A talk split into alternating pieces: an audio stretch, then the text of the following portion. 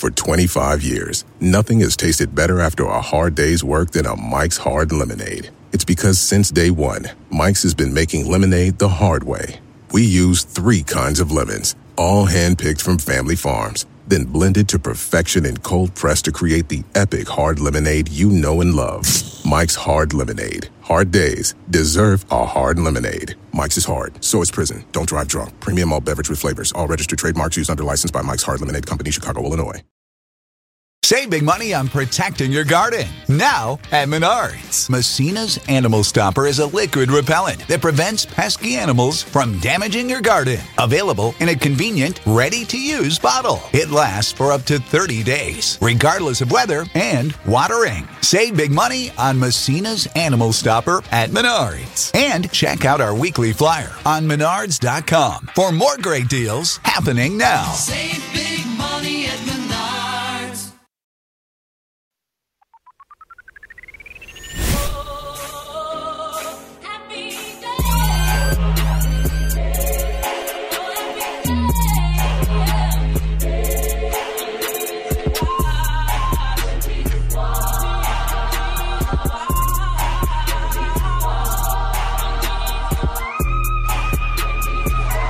Well, kick off your shoes and relax your goddamn feet, folks. Welcome back to the show. I am the tuna fish that Miss Jerry stepped on at the bus station on Christmas that one time because she don't eat no damn tuna.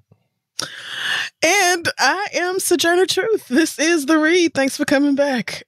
Yeah, thanks for coming back to our podcast that we have. That's podcast for Mm. niggas and people that It believe is. in us. It is. It, we here anyway. Um, let's start with some black excellence, shall we? Uh, so I mention them all the time, but I usually get a lot of our uh, black excellence stories from because of them wecan.com. Lots of other black websites, but this is like a go to for me. This is not a hashtag ad, by the way. I'm just saying I always get the news from here. So this week, I really enjoyed this story about a restaurant in North Philadelphia called Down North Pizza, which is owned by childhood homies Kurt Evans and Mohammed Abdul Hadi. And the specialty about this pizza shop, besides being black owned and uh, serving one of the most delicious foods known to man, um, they've chosen to staff the business exclusively with formerly incarcerated persons. Oh, okay. And so these two decided to blend their passion for pizza with the passion that they have for their community. Um, and I'm just gonna read this little paragraph because, girl, I wish I like I had in, individual writers' names for these things, but it just says because of them we yeah, can staff. That's usually what it is. But a person who wrote this said, in addition to offering employment, Down North Pizza also provides a fair wage and culinary career opportunities for re-entry citizens, teaching them how to prepare their signature Detroit-style pizzas. Evans and Abdul Hadi offer short-term housing units rent-free for employees in need of housing for six months in the apartment above the restaurant. Their goal is to give returning citizens skills they can use to re enter society while also offering them an opportunity to make and save some funds. Wow. So, like, you know, we could sit up here for hours and hours and hours and talk about all of the inhumane aspects of prison and, Mhm. you know, but you also, you know, if you do ever get out, basically the country throws you away. It's completely against you. it's, it's like you're shunned everywhere you go. right. Um, so, you know, not surprising that black people are the ones to continuously be like, hey, let's do something about that since, you know, we're human beings. Um, Right. And it's us disproportionately affected by the prison system any damn way. So precisely. I love this because it's not even just like giving them a job, which is great, but also all of the assistance that goes into like all of the resources they are deliberately pouring into their employees and even giving people a chance to live somewhere rent free, nigga. So you can really just stack your money Get and try to stay on top of your shit. Right. Like a lot of people end up back in jail because they get out and they're worse off than they were when they went in. So it's like, what are you supposed to do in order to even survive? And now you can't get a job, can't get an apartment, all this other type of shit. It's like they want you to go back to jail. So that is just really, oh man, incredible. I wish I was that giving, selfless, like literally anything. I just, I love that story. Yeah, I was watching a video of uh, Chef Kurt Evans, one of the owners I mentioned. That's like a collaboration sort of thing that they did with the 76ers. And I was just smiling ear to ear at how Philly his accent is. Like, like I just love like getting older and like the blessing of being able to like know people from different places and have Mhm. gone to different cities and like being able to spot like the tiny little differences in some of our accents and stuff. Yeah, Um, that's beautiful. but yeah, shout out to Philly and shout out to Down North Pizza for doing the work. And I mean, on top of that, pizza, like pizza on on top of everything else. And what a name. There is pizza. Down north is such a funny name. It makes me wonder if this is like a is Philly the north or the Yeah. south kind of conversation, which is not It's s- probably that. not one that I would ever had. Like I don't think I've ever considered anything in Pennsylvania to be part of the South. But you know, the mid Atlantic niggas, they have their own debate about North True. versus South. But anyway, congratulations. What a beautiful idea. Oh, let me read this one thing he also said. Uh, he said, if you want to get involved, you can start by partnering with local organizations Oh, that are okay. like minded. Not with them specifically, but like with your community. Uh, he said, usually the community is speaking to you about what it needs. You just have to listen. And I really loved that too, because it's like, it's very true. Those of us who feel like we want to do something or be of help in some way, there are usually so many organiza- organizations locally that you could go and be a part of and just do something for someone, hopefully, in your community. But anyway, check them out, Down North Pizza. I think their Instagram is down north underscore pizza. Go show them some love, get a meat lovers or whatever they're called. Whatever they got, just get you one. Hey y'all, listen, we all know that life is full of the yada yada yada. You know, sometimes you sign up for a contract one place and then in order to get out of it, you gotta send a million letters and go up there in person and it's just a bunch of blah blah blah. Like this could have been easier, okay? We've all dealt with the yada yada before when companies have those sneaky gotchas hiding deep in fine print or, you know, even bills that just seem to keep going up every month for no dang reason. Or when budget airlines promise a cheap fare, but then they charge you for every little thing until you might as well have just booked your ticket somewhere else. But it is possible to outsmart the yada yada, like triple checking airline deals and making sure everything you need is already included. So remember, you don't have to take the yada yada in life, and you don't have to take it from your wireless provider. Metro by T-Mobile has no contracts, no credit checks, no surprises, and not a yada yada. So stop by one of the over 6,000 Metro stores nationwide to sign up today. Hey y'all, there's a famous Abraham Lincoln quote that says, Good things come to those who wait. But that's only part of it. The full quote is, Good things come to those who wait, but only the things left by those who hustle. Is that true? Who knows? But if you're a business owner and you want the best people on your team, the same concept applies. Thankfully, ZipRecruiter puts the hustle in your hiring so you find qualified candidates fast. And now you can try for free at ziprecruiter.com slash the read. ZipRecruiter's smart technology finds top talent for your roles right away. Immediately after you post your job, ZipRecruiter's matching technology starts showing you qualified people for it. There's a lot of really great people out there looking for employment, so let ZipRecruiter give you the hiring hustle you need. See why four out of five employers who post on ZipRecruiter get a quality candidate within the first day. Just go to ziprecruiter.com slash the read to try it for free. Again, that's ziprecruiter.com slash T H E R E A D. ZipRecruiter, the smartest way to hire. So go hire somebody. Um, all right. So this week in our hot tops, little bottoms everywhere. Did I do that last week? You may have. I feel like I've heard it before, but don't know if it was last week. Oh, well, then bad trip. Down to the Walgreens to go get you a fleet because you don't have any more left. And then Oh. I was, I was wondering because you know that could have gone a few different directions with all the drugs the girls take. Yeah, very true. Bro, did you watch that movie? Which movie? Bad Trip. No, I haven't because I really get uncomfortable by those like graphic pranking Mhm. everyday people films. Mm-hmm. I don't know if it's I don't I wouldn't say it's like vicarious embarrassment. Like the cringe for me just gets like so unbearable. Like I enjoyed uh Borat and the second one, the Borat sequel because they were mostly like embarrassing really ignorant people and like terrible politicians and stuff. Mhm. So them being mortified or, you know, disrespected, offended didn't bother me at all. But someone told me that um Bad Trip doesn't really like poke fun at the people being pranked. It kind of empowers them in a way. Oh no, And it it's pokes fun at the as- actors. the actors are making Yeah. fun of their characters, definitely. Okay. Yeah. Yeah. Oh, you saw it. I I did watch that movie. I I did watch that movie. It was Okay. not for me, child. it was a little too goofy and juvenile for my taste. That's the other thing. Like Eric Andre, I think is very funny, but like a lot of his pranks for me sometimes are like, okay, this was not. I I don't like. Yeah, they showed a clip at the end where some white man was about to beat his ass. Like he had to, he started whispering the safe word or whatever, so the production team would come out and save him. Because like you, you sometimes you just play too much with people. Like you playing too much.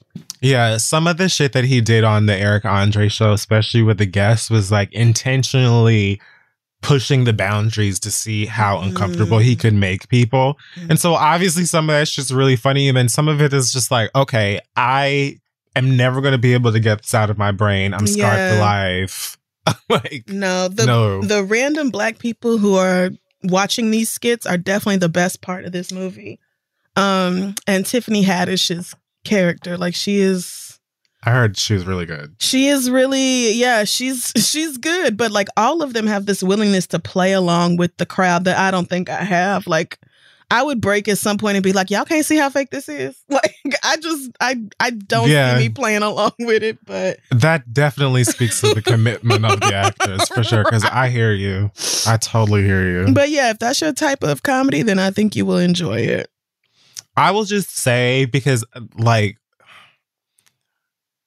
every time I see Eric Andre, I think of Eric Andre. I think of the time that Lauren Conrad was on the Eric Andre show. Now, if you don't know what I'm talking about, I beg you, I plead, I beseech, do not Google it. Don't look it up. oh no Don't look it up. googled it Don't Oh, Google it. never mind Don't watch it. it says grossest But if interview you- ever Yes. But if you do know what I'm talking about, how can I not think of that every time that I see this nigga for the rest of forever?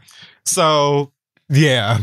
like yeah Eric Andre pranks for me are kind of like, uh, I'll see what the girls are saying and then maybe I'll peek at it. But that nigga scares me. And yeah. So Uh, no. yeah i had a feeling his mama was white and it looks like i was right Yeah, I think he's half Jewish, isn't he? Oh, I don't know, but I just had a feeling that he was uh, his mother. He's from Florida too. Oh, is he? I was just Mhm. about to ask. Like, I wonder what part. Like, can't be The some. middle? I was gonna say it has to be. It can't be Miami or nothing. It's probably Tampa. Well, like the real scary part. Boca Raton. Oh my God! I didn't know anybody Oh. younger than seventy five was allowed to live there. You're either old or you're a serial killer.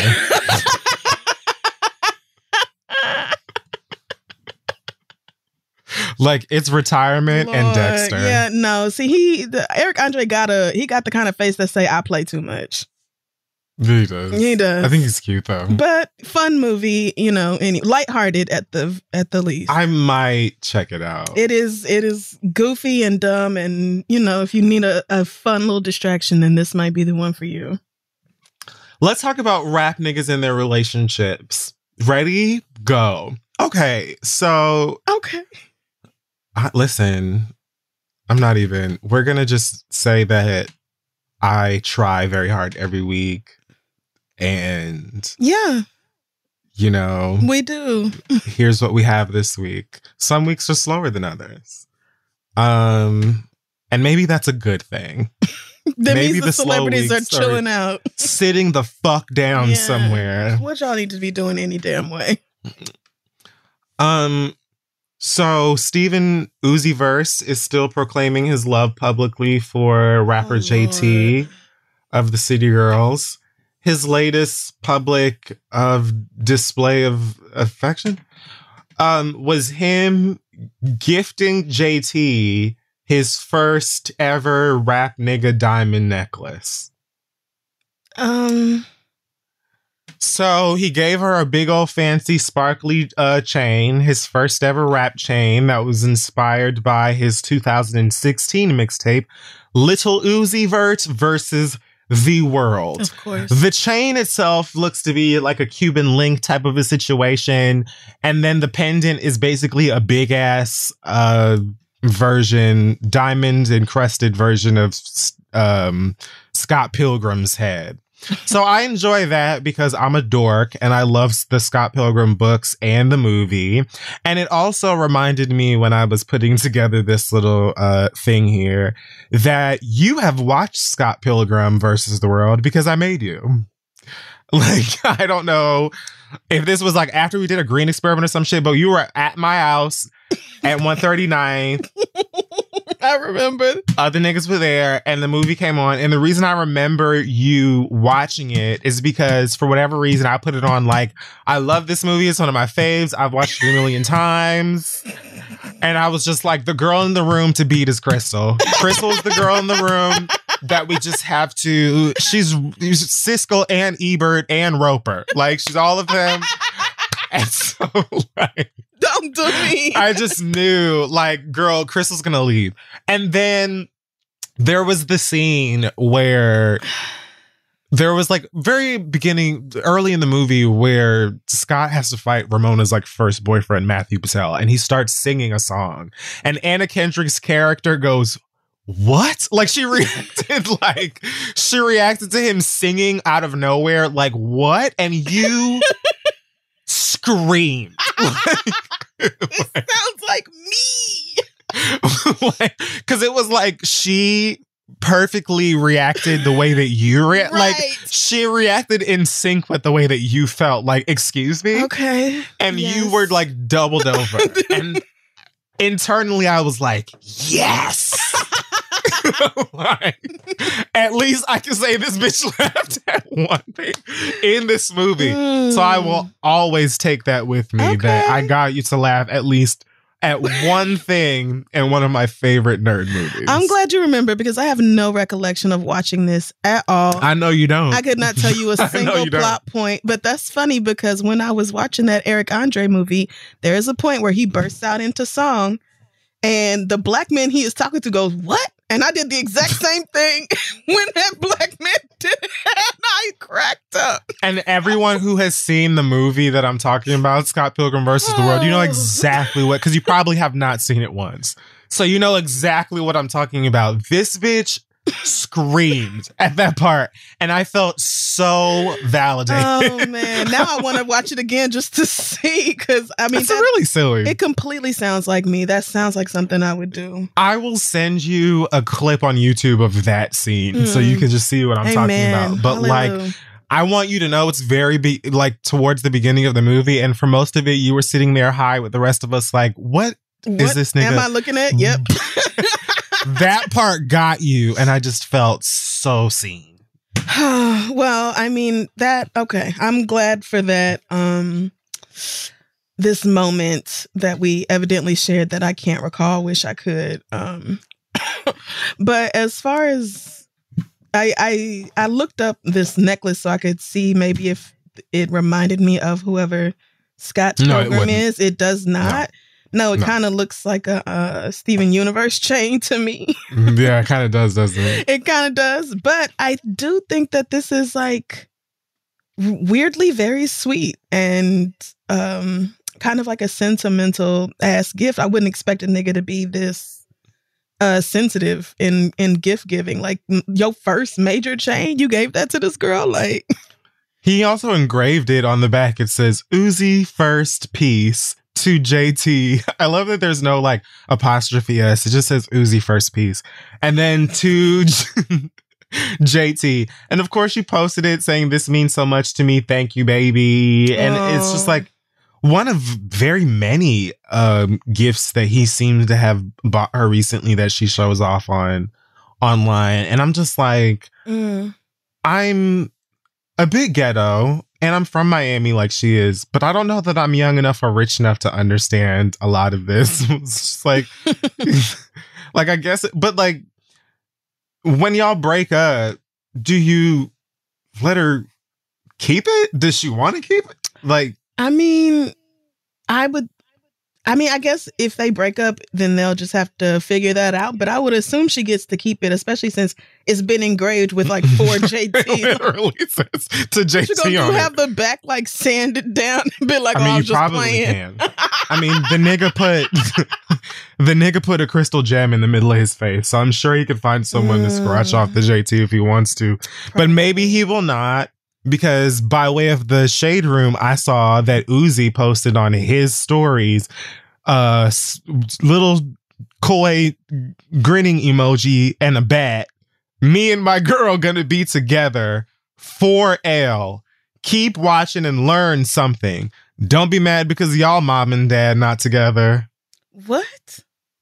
So he said that him and JT are going to be together for L. Okay. And instead of being mad, learn, watch and learn, and don't be mad because you and your mama, your mama and your daddy ain't together. but I don't um, know what that has to do with everyone since y'all aren't married and don't have kids. do with us. Like, while you talking about people's parents being together, y'all not even married and Yeah, you don't have kids together. watching watching the things you do publicly for your your relationship doesn't make me want your relationship.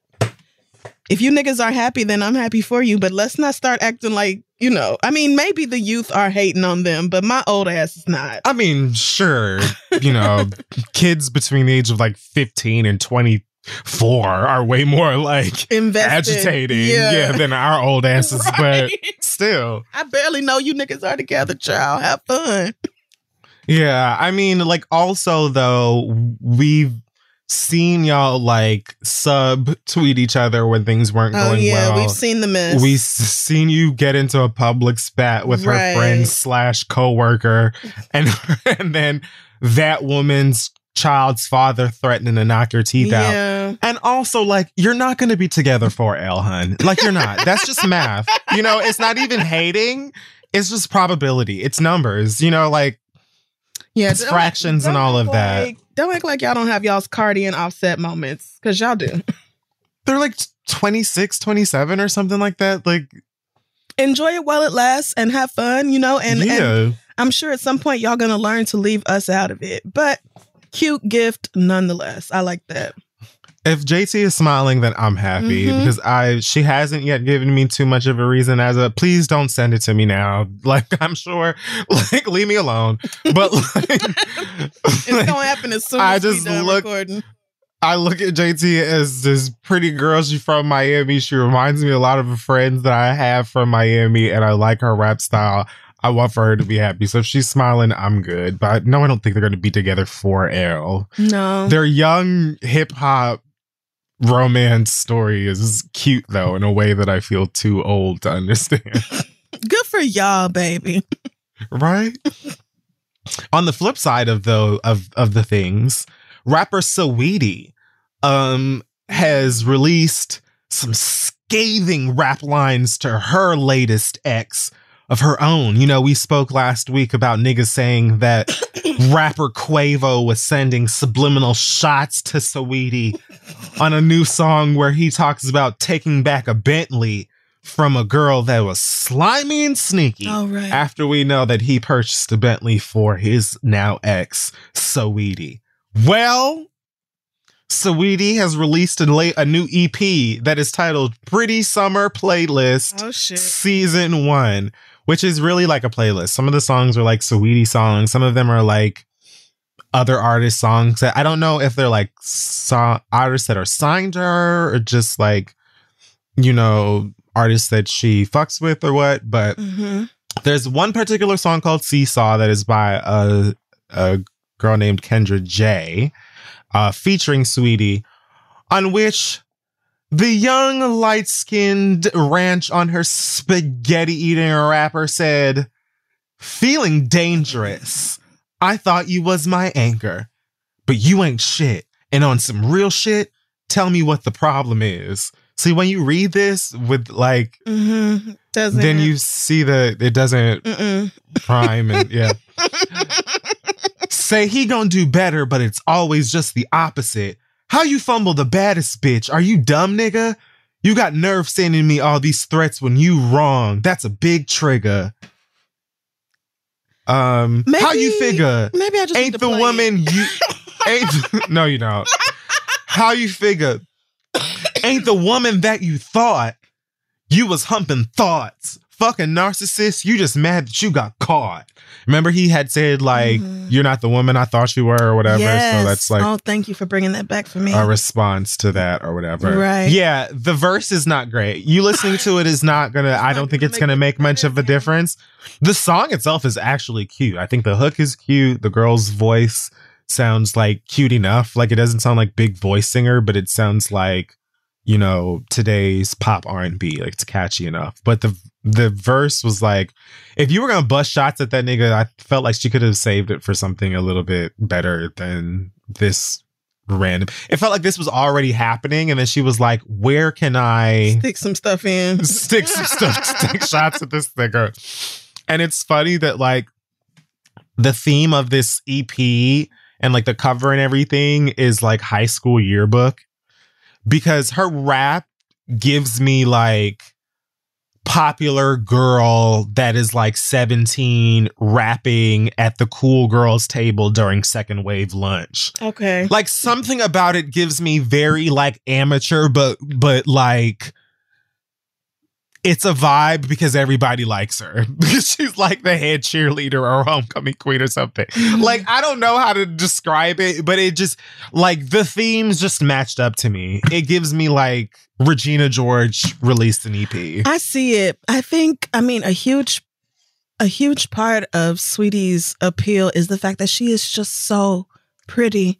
She's it nice is- to look at So fun to look at her because she's just Mhm. fucking gorgeous. And then she Yep. posts pictures of her family and everybody she's related to is fine as hell. also too. fine So she also has an impeccable stylist Yeah. her stylist has her draped every time you look at her so yeah So being gorgeous and always looking good is pretty much all you needed to be popular in high school. So I can see I'm saying. I can see this because as much I mean I have some real fun listening to some of Saweetie's songs. That song with Doja Cat is so Same. fun. I love it. Is that my Bessie and a Tessie? I know all the words to that one and I like uh the one she did with Jhené Aiko where she told that nigga uh, to go fetch. That's excellent as well. um Yeah, even- like, even I- my type, you know, I feel like if I was in if I was drunk in the club or something, then my type would go off. But Yeah, I'm not saying I don't see it. I'm just saying like the vibe that her style gives me. I mean, right. So as much as I enjoy the music, I wouldn't necessarily call her like a great lyricist. She's fun and cute, and the songs are fun, and I leave it at that.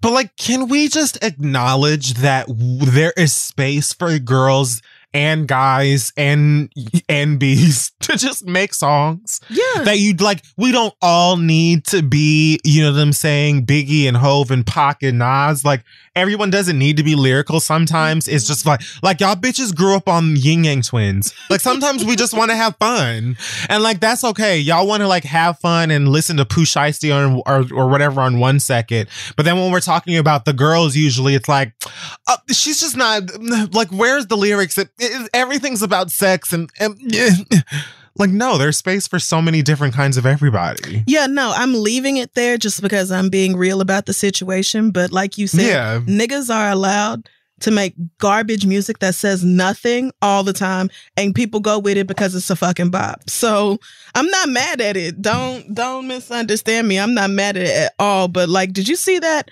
Where was she at? Some fighting thing? The Triller fight Oh, night? the Jake, yeah, the Triller fight, Child, Jake Paul. I don't know what that is. I did not watch that, I but I did see see the clips of the performance and um I didn't even see clips. I just heard about it. okay, yeah, progress, you know, progress needs to be made. But fun girl, cute girl, love her style and I will be I'm finna download this pretty summer hot girl playlist or whatever it's called. I'm gonna I'm gonna listen to it anyway, even though you reading that you reading that stanza didn't move me.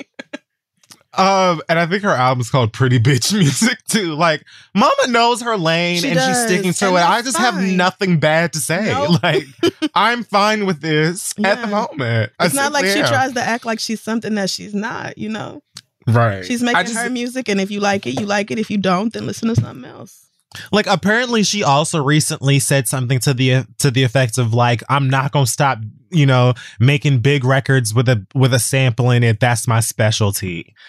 B- you know, because the girls I guess are coming for her like always using a big sample on her records cuz she's done it with I think Too Short and like Petey Pablo or whatever. Mm. And she's not the only artist to do this, mind you. Like, I can name like three niggas that have done this for like the past five years, and no one seems to be bitching them out, out about it. Mm. But you know, you know, the girls get their pressure and stuff like that. So yeah, I'm just letting everybody have their fun and just calling a spade a yeah. spade the way I see it. I feel like when it comes to Saweetie, like I just won't tolerate niggas talking crazy about her because they taking some weirdo side in the whole breakup with whichever Migo that was that she was with. Like I feel like niggas after they broke up, a lot of niggas decided they was gonna be, you know, fake mad at her or internet mad at her or try to drag her or act like she ain't gorgeous and talented or whatever else. Like so I just feel this need to defend her against niggas, but you know, otherwise she's just she's a fun girl making fun music and I hope she keeps going. let it not go and say that. I know that many of y'all bitches are just bored and truly like in like intensely engaged in a lot of this stuff because what else is there to do? Mm. Um, and Okay. sometimes I simply think, I don't know, find something, you know, like so maybe instead of dedicating like every weekday to like sitting up in this person's comments about a relationship that you knew was going to end over things you knew was going to happen is like you know get your one joke off for the likes and the screenshot of it and stuff. But like i don't know on tuesday maybe go for a walk call your mom. You know what i'm saying? Do your Mhm. laundry take the chair the clothes out of that chair. Something else. But what do i know? I'm a bum. It's a weird it's a weird situation we live in. Where are we at? I'm gonna skip over this Kanye West thing. Um, Ugh, that's probably for the best. I don't know what he did, but that's still probably for the best.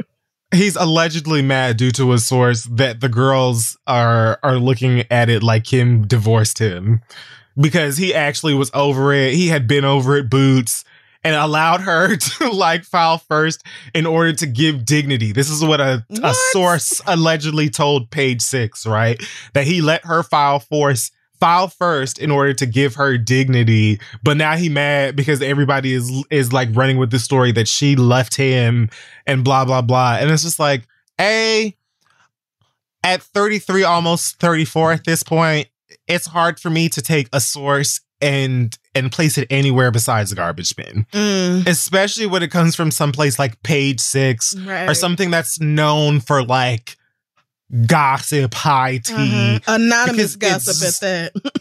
it's like the other day I saw a meme going around that was like Beyonce and Jay Z buy DMX's masters what? and give it to his kids. And as soon as I saw that, I was like, this is bullshit. Not even to say that they wouldn't do that, but it was just like something about it just felt like y'all just made this up and put this on To there on the internet. yeah. Yeah. it's for a story to go around and see how it works. And sure enough, someone in the family at some point was like, can y'all leave us alone? Like we already lost him and like w- stop being weird. so no, they cannot do that. They cannot stop uh, being weird.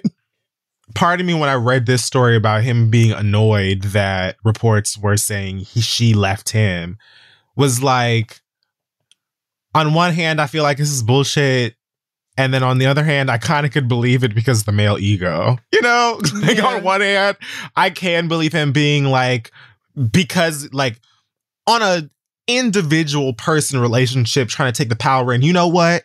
I'm gonna let you have it. You can go ahead and file first because that like trying to on your one-on-one time be like Mm. I'm being the bigger person, but then everybody being like, "Yeah, girl, I know you had to leave that nigga," and you dealing with like, like the results of it and being like, "No, fuck that. I hated that bitch for at least a year. I left her." So it's like, on one hand, I think it's bullshit. On the other hand, I could believe it. And then on like the big third eye, since I'm out of hands, um, And so you chose the third eye. right? right. It's like raise your hand if it made a fucking difference to you who Thank filed you. first. Thank you. This is exactly what I was about to ask. Who gives a shit which one of them left the other one? I think most of us are just glad to hear that it's done.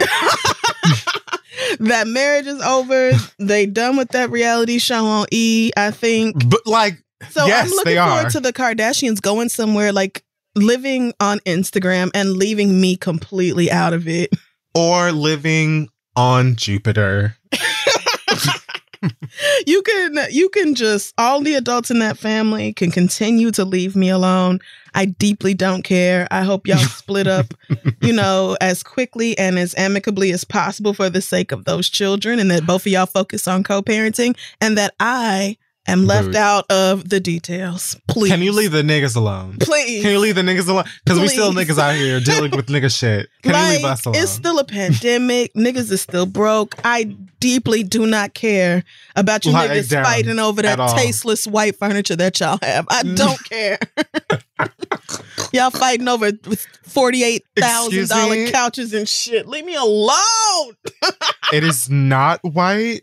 It's alabaster. Oh my bad. and I would have you know to get your shit right. Thank you very much. You know that's Yeah. what happens when you just don't have class or taste. I'm sorry, I just can't distinguish rich people shit, and I, I just honest- don't get it. I honestly feel like 80, 85% of us are just like, make sure that those beautiful kids are good and God Mhm. bless them. Like, I, I don't think any of us give a fuck about who filed first. Not So at God all. Not everyone. at all. Uh, so the Rolling Loud Festival is due to take place this year, July 23rd to 25th in Is it? Miami Gardens. Yes, they are having Rolling Loud basically in Carol City this summer any the fuck way. In person? Right here in person, shoulder to shoulder Oh, no. during the Penny Proud. No. They will be having no less than 130 hip hop acts that are, scheduled to perform during this weekend in Carol City. Like, girl, okay. Um, so I thought we'd play a fun game. Since this episode is coming out on 420, I think. Oh, it is. Yeah, it is. So I'll give you a present. Oh, and by no. present, I mean weed.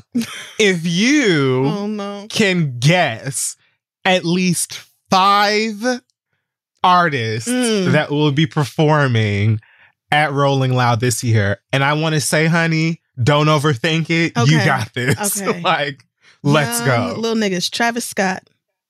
Boots, headliner. You're doing great. um uh Lil Uzi Vert. oh, shit. I probably should have Googled. Man, I'm over here really trying not been- to oh, no, no, no, no. Yeah, he's on there. He's on there. Yes. Um the baby. yep. Um uh, Oh God. Why am You haven't been wrong yet, girl. You got this. I'm stressing out. Um I want you to think of literally any bitch that rap. like, Doja Cat. oh shit, is Doja Cat on here? She might be like not nigga enough. What? Rachel feet not nigga enough. Doja? Yeah, racial feet. Oh, I That's thought what- you said Rachel something. Okay, I did no. not. wow. Okay. Um, I don't see Doja, so let's say somebody. else. Okay. Um fuck. You got three. You only need two. And I want Um, girl, just name rappers. young Because they'll be there. young thug. Yep. Are you serious? Yes. One more. Uh ASAP Rocky. Boom, headliner. Are you kidding? Are you I did not even Google it.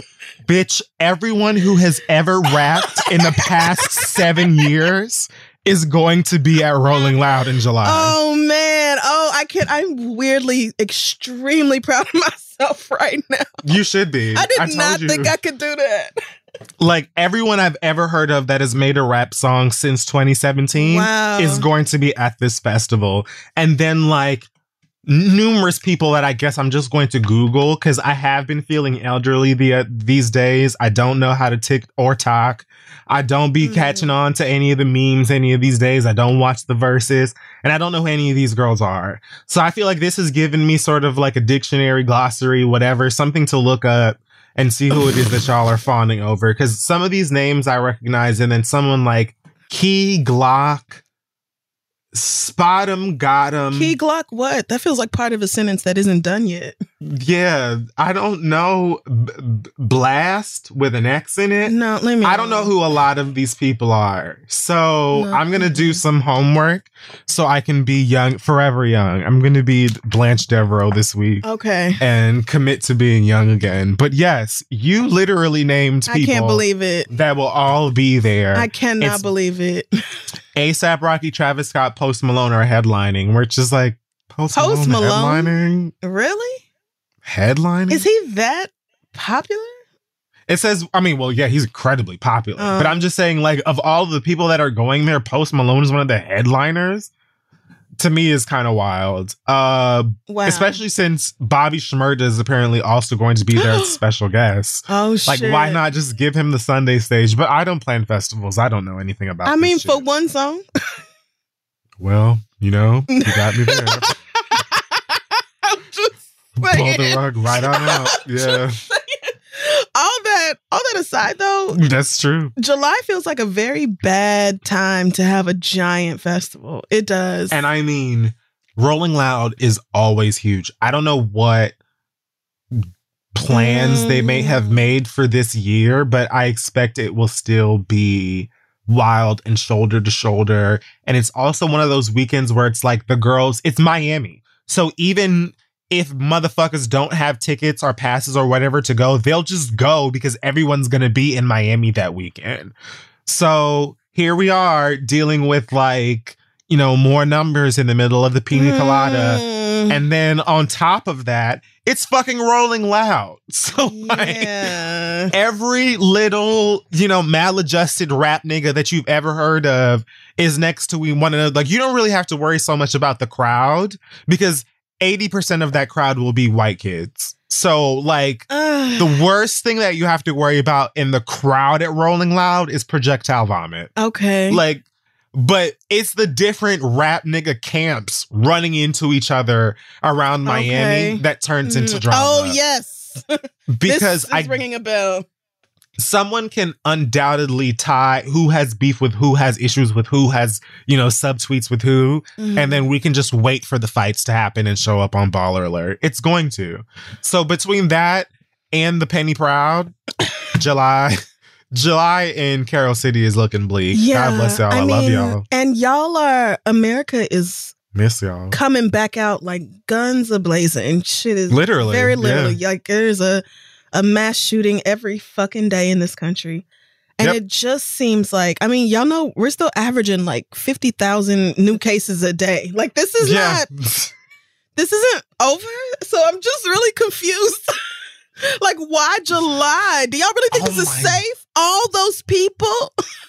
Bitch, I forgot to write down Oh, the no. fucking I want to say it was a congressman, but I can't remember what state. Like there was this man who was trying to chew uh Fauci out like this past week like Americans want to know when they can get their liberty back because we are just so tired of all the li-" and like is, is his name Anthony Fauci? Uh-huh. Dr. Fauci was like, okay, so girl, here's the way that disease works. Mm-hmm. like he had to like Yeah. basically break down that just because you're tired and the girls are getting vaccinated now doesn't mean that we can all just walk outside butt naked and spit in each other's mouth like It Trey Songz. doesn't. Like the girls, like we're not there yet. We're not. We have the ability to for things to get better, and when they are looking better, we'll let you know. Us, the scientists that know how this works. But you, the motherfucker that have some fucking inbred cross-eyed bastard who actually put you in position, you know, in whatever little weak ass position of power, y'all are not going to come in here and yell at me, the motherfucker that actually knows why motherfuckers are falling out dying over this motherfucker, and yell at me like, "Well, when can the American people get their fucking freedom back because they voted for me to have their freedom?" Like what? We're not taking your freedom, actually. The country is pretty much wide the fuck open. What can So- you not do? like, right, exactly. What can you not do? If you're asking me when the pandemic is going to be over, I'm going to ask you, when are y'all actually going to stay home? when are y'all going to actually wear masks when you're around other people? When are you going to follow the guidelines that they have been telling us to follow for a fucking year now? When are we going to have a government that cares more about human lives than money? When are we going to have a society that cares more about each other than we do about whether we can go to Target 24 hours a day or whatever the fuck. Like there's a whole lot of questions that go into that. So don't don't ask me when the pandemic is going to be over. Ask yourself when you're going to decide to give a shit about other people. Like Because you know it would help. it would help. If y'all Yeah. weren't so against masks, if y'all didn't act like it was just the worst thing in the world for you to have to wear a mask when you are around complete fucking strangers in public, like y'all, I just, oh my God, y'all want it to be over, but y'all don't want to do nothing to make it be over. So, how do that work? and y'all literally have white folk Lord, in government Lord.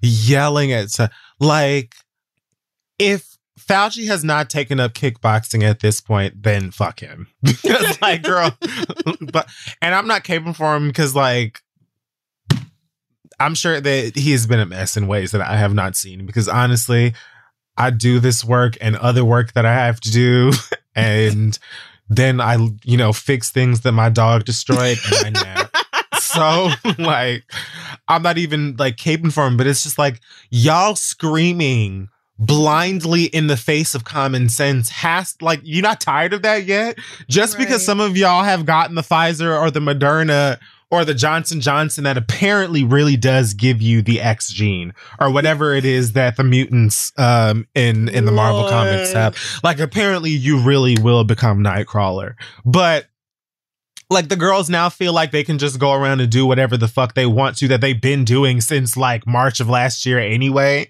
Like y'all are getting on my nerves and y'all yelling and acting like you sound like you make sense. Shut up. Just shut up. Like you want to die, it's cool, but stop trying to act like people are infringing on your fucking liberties. Like you can still get your groceries. Y'all bitches are still you've been on Miami Beach last spring break and this one. I want you to stop. Yeah, y'all are really doing whatever you feel like doing anyway. So just stop acting like you are so persecuted. Right. It's not even y'all that are suffering the most. like the Right. people that re- like that the penny proud has really fucked up are like almost too tired to even come and be bitching and moaning. Like they go home and and try and rest their weary feet like many others who are out here. So Right. y'all motherfuckers are usually the ones who will be fine anyway, who ain't got shit to worry about and mad because you went down to fucking Trader Joe's and they had the nerve to tell you to put a mask on in produce. Like, go fuck yourself. Like you haven't had to wear a mask for over a fucking year now. It's not new. Wear a fucking mask. Your freedoms. Um, Well, I won't uh, will spend too much time on this. I just want to. Like, Chet Hanks is being sued by his now ex girlfriend. We briefly talked about um, him going on live accusing this black girl, his ex Kiana Parker, of stealing from him with a bloody face, claiming that she cracked him over his shit with a frying pan. To which I did not feel bad for him Mm-mm, no. um, and won't. Well, apparently, she is now suing him for one million dollars, and this is a suit for uh, assault and battery and intentional infliction of emotional distress because she says or has said that he has been mentally and physically and psychologically abusive Jesus. to her. So I just wanted to mention that because y'all already know how I feel about him. To say, I hope that not only do I hope that she gets the one million, I hope that they also award her Woody, Buzz, Oh Bo no. Peep, Rex, Slink, and Andy. I hope they give her the whole toy oh, box Oh god. because I'm so tired of this bitch and his white boy summer. So Yeah, that white boy summer. I say you taking this shit too far. Like your little your little TikToks with your Jamaican accent and being ridiculous. Like I laughed at those along with everybody else. But then these abuse claims came out, and I was like, okay, well that's canceled. You know, that's over. And then Yeah. the song actually happened, and I'm like, oh, you letting the internet gas I- you all the way up. Forgot. He released a song. Of course, I did not subject myself to that, No, I didn't listen but to I it. did No, hear. I did read about some of the things that took place in the video, and of course, none of it surprised me. And the gag is he really is like empowering these little musty Jack Harlows of the suburbs No, thank you. around the country to be like, yeah, white boy summer, let's fuck all the Keishas we can or whatever. No. Like, okay, all right, you play that little white boy game if you want to with a Keisha or a Kiana, and you see where it it, it has you being sued. And I hope that they give her everything. Not only do I hope that she gets Woody and Buzz, I hope she gets Nemo and Marlin and Dory and everybody else at Pixar. Fuck Chet Hanks, he exhausts me. Okay. Well, there is that. Like, I don't. White Boy Summer don't even sound fun. It sounds violent and destructive. So, take it all back, Jesus. Uh, speaking of white people that make too many, make the wrong decisions in terms of nigginess, um, the Fyre Festival uh story seems to be Oh no. coming to an end in terms of the you know storyline for the people that actually were out there eating Wonder Bread and romaine lettuce. Um, apparently, a judge has awarded the 277 ticket holders for the festival that didn't take place in 2017 I remember. awarded them each $7,220 each Mm. ticket holder gets basically $7,200 for their grievances and, you know, their terror story. Um, I'm going to go ahead and assume that most of those people have already spent that money on their Rolling Loud weekend and will be there on in July, ready and willing to die. So yeah, do I with that don't think information. I don't think most of them actually missed this money at all. Like it was just a go. matter of them getting back home so that their rich daddy could fight this legal fight for them. And so Yeah. this is basically just recouping some of their lawyer costs, probably. And as far as the lawsuit is concerned, I never really, the average person that that festival was marketed towards, I never felt bad for that person. None of Because, us did. That's if why seeing was awesome. Kendall Jenner in a commercial made you want to go to a remote island, I don't know what else to tell you. Like I, I simply am not influenced by that woman or anybody else who made an appearance. Ja Rule, the, no. so I never, I, I still, and I still don't have any None. sympathy for these kids. Like it was always funny, but at the same time, that white boy, like as soon as I'll never forget watching the documentary where like he was deeply in trouble with the feds for this scam, and he got Down. back to New York and immediately started scamming again. And I was Yes. just like, Like okay, so you can't be wasted no stopped. time. You can't be stopped. And so you clearly need all of the punishment. You need every injunction. you need to go to prison because you don't learn. As soon as the wheels touch the runway, fraud.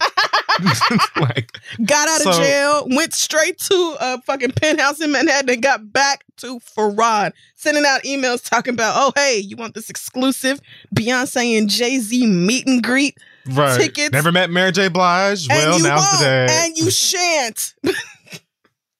and are you at all maybe suspicious that you just got back from a scam festival and somebody trying to scam your ass again? He is bold. I tell you what, that white boy got the caucasity because that just took too much. But as you said, this for likely every, if not almost every single one of these people is like nothing. I imagine for many of these ticket holders, this means that their parents finally gave them back their Audi.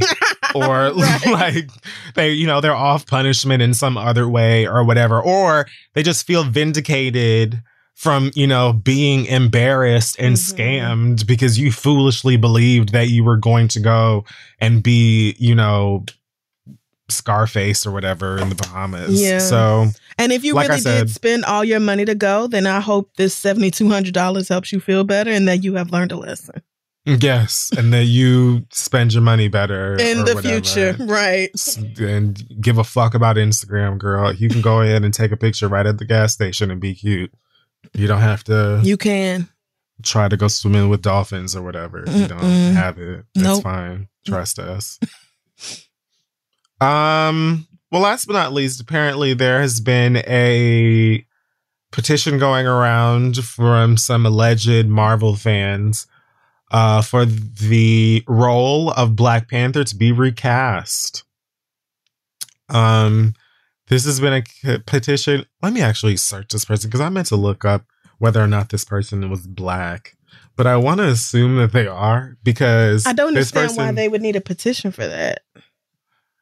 because they the studio marvel studios and disney and them have made it clear that they have no intention on recasting him Oh, so they're just not gonna have a Black Panther in the movies no more. they're not going to have uh they're not going to recast t'challa is what it is. Most people have been assuming that shuri will be the new black panther Yeah, that's what I shuri has been black panther in the comics before and i think that a lot of fans are down for that. Um but apparently there has been a petition that has gotten over 5700 signatures Yikes!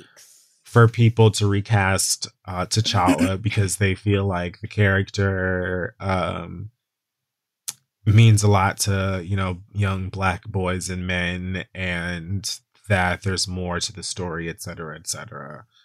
Um, so now they have created this tiny debate on whether or not uh, the character should be recast or not. To which I think most people agree, no, they don't need to recast T'Challa because T'Challa doesn't have to be Black Panther.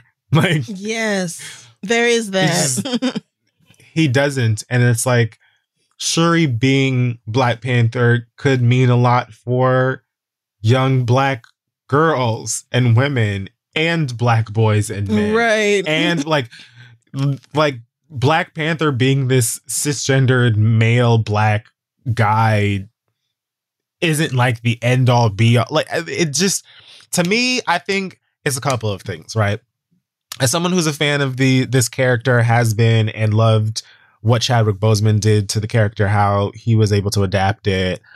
I just feel like it's not simply the fact that my brain is all over the place and like nerddom. First of all, okay, it's like most of y'all are saying like I've been reading these comics since I was five, and there's just so much to the Black Panther character, and it means a a lot for you know black people like me and young black boys and stuff. And it's like you're admitting that there is a wealth of material as far as the Okay. Black Panther character is concerned. The material that you've been reading since you were five, first of all, is not even is probably not even near the beginning of the Black Panther's like origin or like publication. You know what I'm saying? Origin right. and also like you're again you're admitting that there's tons of stuff that you can give your kids to read. There's tons of black panther appearances in cartoons that we watched growing up and chadwick boseman's black panther was in four movies. He was in captain america civil war he was in Mhm. black panther he was in infinity war and in endgame. So it's not to say that like oh well fuck the character because i get it but it's like there are so many ways that they can not only honor the cinematic universes T'Challa while still like still holding on to like what Black Panther means to us as fans and black people and like the fictional world of Wakanda and all of that. They can do all of that stuff. But on top of that it's like I feel like it would be one thing if Chadwick Boseman was someone that like people were like he was a fucking nightmare. I hated every second working Right. with him. He was totally misogynistic, or you know, he was really, really like condescending to everyone. He was rude to the crew and all of that other stuff. But like everybody who ever met this man talks about how great he was, how inspiring he was, and he knew how much this character meant to nerds like me and you and people who have never read a comic book in their life but would feel really like moved and empowered and excited by this character. So to turn around be- after he loses his life to cancer, which is the fucking worst, and be like, "Yeah, let's recast him because you know the girls got to have their Black Panther." They can't can't have their Black Panther. Shuri could be Black Panther. Right. Or they could say, hey, guess what? T'Challa and Nakia actually had a baby girl before he passed away. And guess what? It's a boy. And that boy is That the new Black Like, there's so many ways. It's a comic, bitch. Like, you can't say that you're a fan of comics and also act like you don't know that these things branch out, have a million different reiterations of themselves and multiverse this and that. Like, shut up and let be quiet. like, like, fuck, stop being entitled, bitch. Like, girl, Black Panther was not created in 2000 whenever the fuck Chadwick Boseman started playing him. The reason that you love his role is because he did it justice and because the character's old as shit. So you can still Mm. introduce young black kids to that character without him being in yet another film, but played by someone the fuck else. Stop. Right. And if you think But that's my take. if you think men and boys will have less respect for Black Panther or be less connected to Black Panther if Black Panther is played by played by a woman, you really need to ask yourself why that is. Because Black Panther being played by Chadwick did not stop one single black woman or girl from loving that movie and being super fucking hype. It didn't stop none of them kids from doing the Wakanda Forever and bothering them people every day for a year after that movie came out. It didn't stop nobody. Like niggas still went and saw Black Panther eight times in the damn theater. So let's Not not, to mention- let's not act like it can't still be good. Not to mention that film and all the little, you know, other places that it branched out into and crossed over into, like, did the work to show that, like, yes, Black Panther is amazing and awesome and represents all of this stuff, but that nigga would be nothing without the women surrounding him. They literally were the Oh, reason yes. that he came Oh, back to life in the film. Hundred percent, and that was shown over and over and over. Where would he be without Shuri designing all that bullshit? His whole security team is made up of black women. Literally, Even to this day, like, because I'm sure you're not watching The Falcon and the Winter Soldier on on I Disney don't even Plus, know what that is. but like, Mm-mm. it's like I have two points to make with this. A, The Falcon and the Winter Soldier stars Sebastian Stan as the Winter Soldier, and then Anthony Mackie plays the Falcon. T'Challa was not the only black male cis superhero in this universe. Anthony Mackie is right there. Don Cheadle is right there. And I'm sure there are going to be so many other characters that are like Brian Tyree Henry is going to be in the Eternals movie. Mahershala Ali is about to play Blade. Like there are others. And I understand why we have such a soft spot for this particular character. But like to my other point about the Falcon and the Winter Soldier, it's like this is sort of a spoiler, but like the Dora Milaje is present in this series Oh, okay. for something that took place in these movies that you already saw Chadwick Boseman in. So they're already on some what's up. We're here on some Wakanda shit to get your shit fucked up if you want to. Now one of y'all bitches could beat our ass, and it is what it is.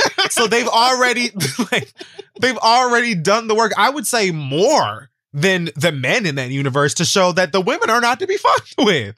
So I don't even understand like what yeah, I don't I know don't how know. you how you can watch the the Dora Milaje do anything and think that they are like weaker or substandard in comparison to right. any man. I, honestly, the root of all of it just sounds like sexism, and I get that you miss Chadwick Boseman. We all do, but ain't no bringing him back and recasting Black Panther to like put another man in that position is not going to make that just- hurt any less. It's just nerd entitlement.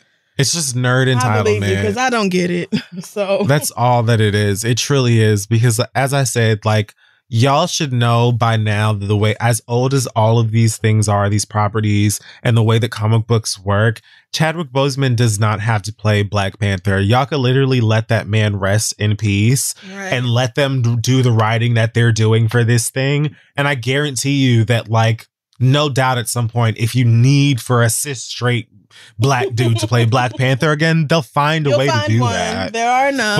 But Black Panther is not awesome and impactful because he's a guy and he's like straight or like.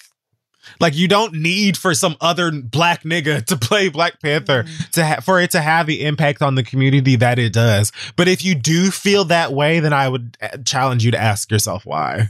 Mm, okay. Teach these nerds. Because I thought you were just saying they wasn't gonna do no more Black Panther. And I'm like, that don't seem Of right. course they it don't. seems it seems very obvious to me that they're gonna put the character in something else again. I just don't know why y'all feel like it has to be T'Challa.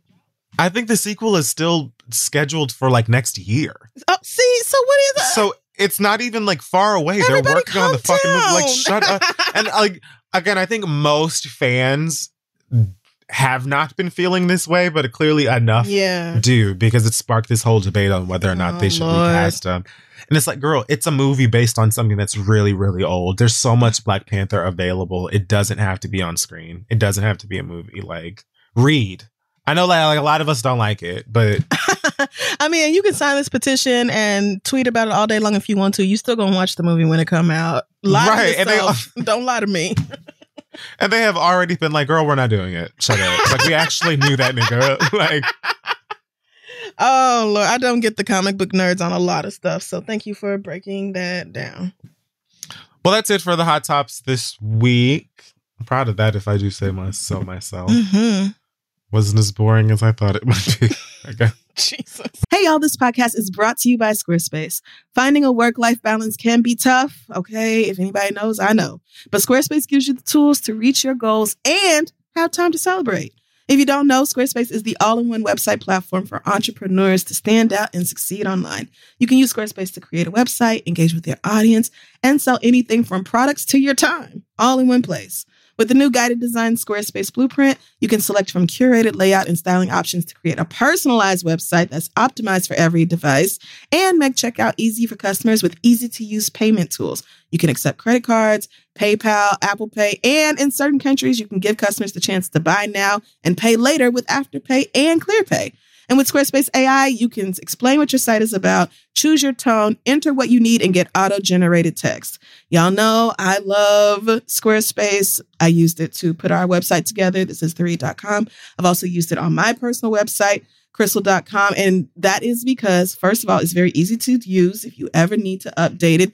It's simple to log in, make whatever updates you can make or whatever you need to do without knowing any code or anything like that. And it helps me to just stay organized, do everything I need to do because you got to have a web presence, okay? It's 2024. You got to have a web pre- web presence. So head on over to squarespace.com for a free trial. And when you're ready to launch, go to squarespace.com slash three to save 10% off your first purchase of a website or domain. Let them know Kid Fury and Crissle sent you. All right, let's get back to the show. So, listen, guys, the next generation of influential Black voices can be found on NPR's new collection, Black Stories, Black Truths. I've been running my mouth about it for a while now. Black representation in media is incredibly important, and I feel like it's in kind of a precarious situation at the moment.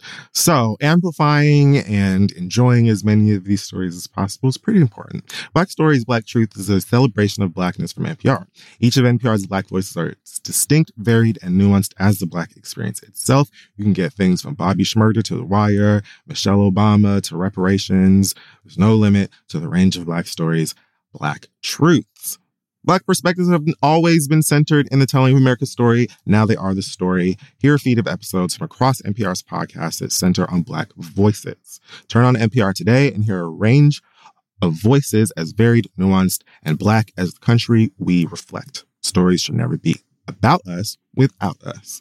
Listen now to Black Stories, Black Truths from NPR wherever you get podcasts. Right. It's time for your letters and It things. Is send your questions to asktheread at gmail.com. We may read them aloud on the show.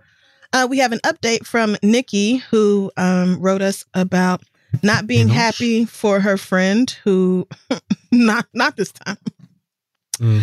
Um, she wasn't being she wasn't happy for her friend who was marrying a fuck nigga and she was a bridesmaid and all this. So we were like giving her Mm. advice on that situation. So Nikki said, I appreciate y'all so much. The feedback you offered is so real. I had a conversation with my best friend and it did not go well. I told her how much I love her and I wish for her to be happy, but I also expressed my thoughts on how I feel like she's making a permanent decision on a very rocky foundation. And I told her how much I wish for her to be happy, but I also want her to feel whole and affirmed in her relationship. She responded with a lot of defensiveness, cussed me out, and ultimately banned me from her wedding. Great. it's unfortunate, Love but it. but I'm happy that the convo was had. I want her to have everything that she wants, but not to her own detriment. If the friendship is over because of this, that's fine. I'll always love her and be willing to go to bat for her, but I won't act like she deserves to settle for this demon of a man. Hopefully, one day he will either rise to the occasion or she will see her worth. Either way, it's above me now. I'll be wishing them the best from the comfort of my bonnet and my Okay. bed. Okay. Thanks Yeah. and love y'all, Nikki. So yeah, um, I hear you. yeah, I and- and honestly, this is what needed to be done. And now, look, you don't have to go through all the bullshit of being a bridesmaid for a wedding you didn't believe in in the first damn place. Get to spend your day doing something that you care about. And yeah, Mhm. hopefully one day she does come around. But if not, you said what you felt like you needed to say, and you left it at that. It's too bad that she responded so defensively, but. Not shocked that she did. A lot of these girls can't handle when the mirror is held up to their faces, even though she was acknowledging the same things you said. It's like, how dare you say it back? Like- Yes. It's funny how we work that way sometimes. Isn't it? humans. It's really bizarre, but Yeah. uh, best of luck to you, Nikki. Anyway, let's move on to some questions. Our first one comes from Jade, who says, let's see. here. Jade. hey, Crissle and Kid Fury. I'm in my mid 20s and I currently live in a small New York apartment with my friend. We've lived together Amen. for a while and through the pandemic, and thankfully, we don't have any real problems. Over the last year, I've had a lot of health issues that I've been dealing with that I haven't really shared with my roommate because it's private. But now I have to have a procedure that would require me to go under anesthesia. My mom decided to fly into New York so I didn't have to go through it alone. About three weeks before the procedure, I told my roommate what was going on and that my mother was going to be staying with us for a little over 24 hours while I go through my stuff. She said, okay, but your mom might have to run into my weekly dick appointment. She was also very adamant that this could not be moved. I told her that it feels awkward that my mother and I would have to listen to her have loud sex, especially because my mother is very traditional.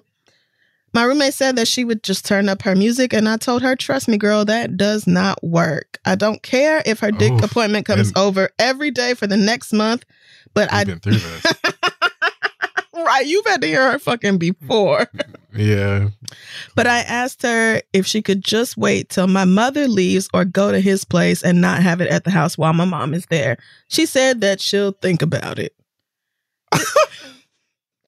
this is making me reevaluate our 10 year friendship because she didn't even ask me what was wrong or why I needed why I needed a medical procedure in the first place.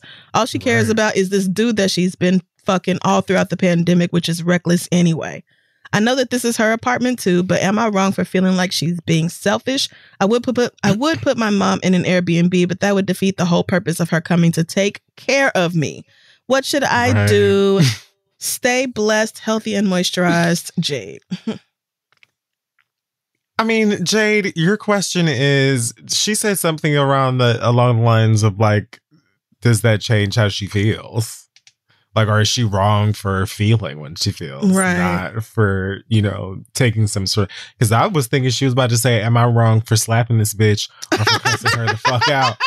Or, so, or something like that. But feeling the way that you feel, hell yeah, that's like you have every right to. That's just it's so like what? Like, I, I don't, I really didn't expect that that was going to be the I thought that she was going to fuss and be like, well, where has your mom been? And then what's the problem? You need to tell me everything about your medical history. Like, I thought she was going to say something, like anything besides the fact that as long as your mom is okay with hearing me get back shots from the other side of the, the house or the apartment or whatever, like, I didn't expect that. That, and, and, and y'all have been friends for 10 years. Like, is she good? like, it's like, it don't sound like she is. It really what's what's fucking going on? Like, personally, personally, I would be like, I would be so okay with just going to this nigga's house or waiting or whatever because I would not want for her to hear me having sex. You know. Right. like especially you already loud clearly because your friend here has written in and let us know that you are and that you know blasting Pooh Shiesty is not enough to stop anybody from hearing it so we have already we have to stand in that fact. So like I wouldn't be comfortable with my friend of 10 years mama coming over here and hearing me having sex at all. So I'm not even undersure un, I'm not undersure. I'm not understanding where this like sort of nonchalant, callous ass. Yeah, well, as long as you know, you know, I'm gonna be getting dick in here. I'll think about it. Like I'll think about it gives me like, yeah, I could just wait or have sex with him somewhere else. But I don't like I would want to know what her problem is. I'm, something it, it just doesn't make sense to me. Right. Um, I think you brought up a really great point, which is that like if it were me in this situation, the last thing I would want is for my roommate's mama to hear me fucking. Especially if this is a friend I've had for the past 10 years. So like I've met this lady before. Yes. I don't want to hear I don't want your mama to hear me doing that. I do I want to maintain some mystery. I mean, really I don't even want my roommate to hear it, but I definitely don't want my roommate's mama to hear it. Like that is just beyond appropriate like that mm-mm. I Even some of my closest friends, I would feel so embarrassed if they heard me. especially my closest friends. Like, I don't want y'all to hear that coming from me. I don't. Uh, no, no, that's me in my private time with whichever nigga I'm dealing with today. But my 10 year old No, friend's child. mama. Mm-mm, no. I'm what is she on? This Right. motherfucker must have turned her out because she sounds like, first of all, it's not negotiable. like I'm getting fucked. right. Period. This dick is not up for debate. And then also, like, I don't give a fuck if your mama hears. And I'll think about I don't know. I don't even think that you you and your privacy surrounding your health or whatever is it's not that it's not relevant here, but it's like it just feels separate of the issue to me. It just feels like she doesn't really have any respect for the fact that this is also your place and she doesn't really have any respect for your mom. So she doesn't have respect for you. Right. Like Um. So I think, I mean, anytime y'all ask, "Am I wrong for these feelings?" We're never going to tell you that you're wrong for your feelings. Right. Your thought process might be a little wavy, but we're never going to tell you that your feelings are wrong. So, Right. You Unless can- your feelings are like black people deserve to die. Right. unless your feelings are like homicidal or something, then, yeah. then we will. And even then, we might understand. So, That's- just saying, knowing who we are as people is a, a strong possibility. yeah, So, it might happen. I would just I'm I wouldn't worry about whether you're wrong for feeling like she's being selfish. I think most people would agree that she's being selfish, especially because there is an alternative and she it sounds like she just don't want to do it. Like right. you could just go fuck at his place or like literally your mother will be there less than 2 days. Right. That's the other thing. Why She's not this dick- moving in right, for she's months. not staying for weeks. Like, like, bitch, your pussy can't wait an extra 36 hours for my mama to leave this apartment. Really? Like, We're I in a Pandora's box, Helen. right. You're not supposed to have this nigga over here anyway. You can't wait two days? Or go to his house? Right. I think, um, yeah, I think you should confront her about this. And if you want to, then you could say, you know, my feelings were hurt because instead of asking me what was going on, why my mother needed to come to town, what this procedure was about, you know, like my health and safety, you'd bypassed all of that to focus on this nigga's dick instead. And I get it, you know, y'all are in your mid 20s, dick is very important at at this age and probably a top priority, but like not over the friendships and the deep personal relationships that you have with other people. Like so I would I mean, probably. I right, I would probably just come to her straight like that and be like uh, my feelings are hurt. So let's just talk about Yeah. I'm not even gonna sit here and accuse you of being like a bad person or whatever, because it's not that I feel that way. But my feelings are hurt that you didn't care anything about my health. You only cared about whether you was gonna get dick down properly in that particular room. Like you can't get dick down somewhere else in the city. Or like you can't wait and or this nigga come before my mother gets here or after. Like, how do you not?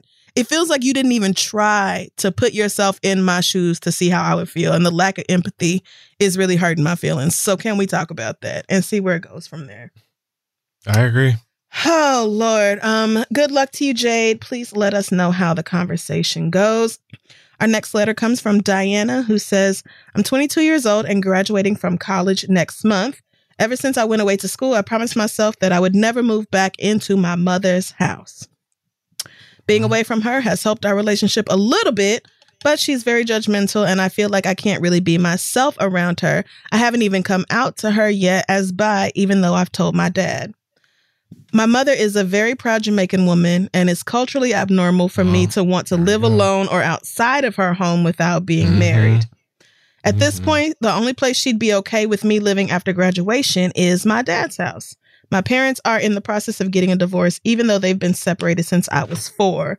I'm their only child, so everything always falls on me, and my emotions concerning them are always amplified due to the fact that it's just me here. Every time I get close to actually moving out from my mother's house permanently or telling her that I'm not going to move back, I am bombarded with the guilt of being perceived as a bad daughter. My question is how do I tell my mama that under no circumstances do I want to live with her ever again in life without feeling guilty or being perceived as a bad daughter or as ungrateful? Do I write her a letter? Should I tell her face to face? Any advice is welcome. Thanks, Diana. Okay, so this you asking how to tell her these things made me Google Oh, Lord. Little Rascal's letter to Darla. Dear Darla. I hate your stinking guts. You make me vomit. You're the scum between my toes. Classic. Oh, I miss being little. Bitch, when I tell you that scene used to have That whole movie, I was was so obsessed. fun. I loved that one. Oh, it was so good. And she mentions that um her mother is Jamaican and her father is Black American. So Mhm. um not sure. Explains a lot I mean it, it for me. I mean when you said that you came out to your dad but not your mom, I was like, okay, so one of them is not Yeah. like, one of them is not Jamaican. Sad. I'm sorry. I just Yeah, it kind of immediately came together in that moment for me. it did Um, for me as well. So, uh, woof. Mm, the thing is, like, you're 22. Your parents' opinions mean a lot. And honestly, if I were you, I think I would. I would not be focused on whether they they perceive me as a bad daughter. I would be focused on making sure I don't have to move back in with my mother at all. Like, I think that would be my number one focus. Like, if you say you never want to live with your mother again and y'all's relationship is strained when y'all are under the same roof, then I would probably just be focused on trying to get a job after graduation, like trying to line something up now since you're graduating next month and uh, doing what you have to do so that you don't have to worry about that. Now, I can understand that your mother may feel like, oh my gosh, she chose her dad over me, you know, if you move in with your father instead. But I mean, at some point, your parents' feelings can't matter more than your own. And so Mm, I think whether you have the conversation face to face or through a letter is really up to you and what you're comfortable with or what you think she is more likely to actually hear coming from you. Um, but the problem here seems to be the fact that you feel guilty over whether your mother will perceive you as bad or ungrateful when your mother's judgment you've already made it clear in this letter your mother's judgment is not to be trusted in the first place. Like this is already somebody that you don't feel particularly close to and you said that you can't be yourself around her. So if she perceives you as a bad daughter i just don't think that that is a bad thing. So what? Like she perceives you as ungrateful. Okay and now what? What does that change Yeah. what does that change for you like in a real way you already know she feels that way like you already feel like you can't be real with this lady about who you really are. Like you already are happier not living under the same roof with her. So she, I mean, I it sounds cold hearted, but she would just have to feel that way. Like, oh well, you just feel like I'm a bad daughter and you feel like I'm ungrateful and and you can have that perception. What does that change about my life? Not much. Yeah. So I mean, I feel like that's that's what I got for you. She's just gonna have to be mad. I totally agree. But you mean, you know, you actually have a Jamaican mother, so you probably have a better like understanding of the of the the worries and the guilt behind this than I do. Cause all of my people are black Americans, so I guess I was just born to be disrespectful.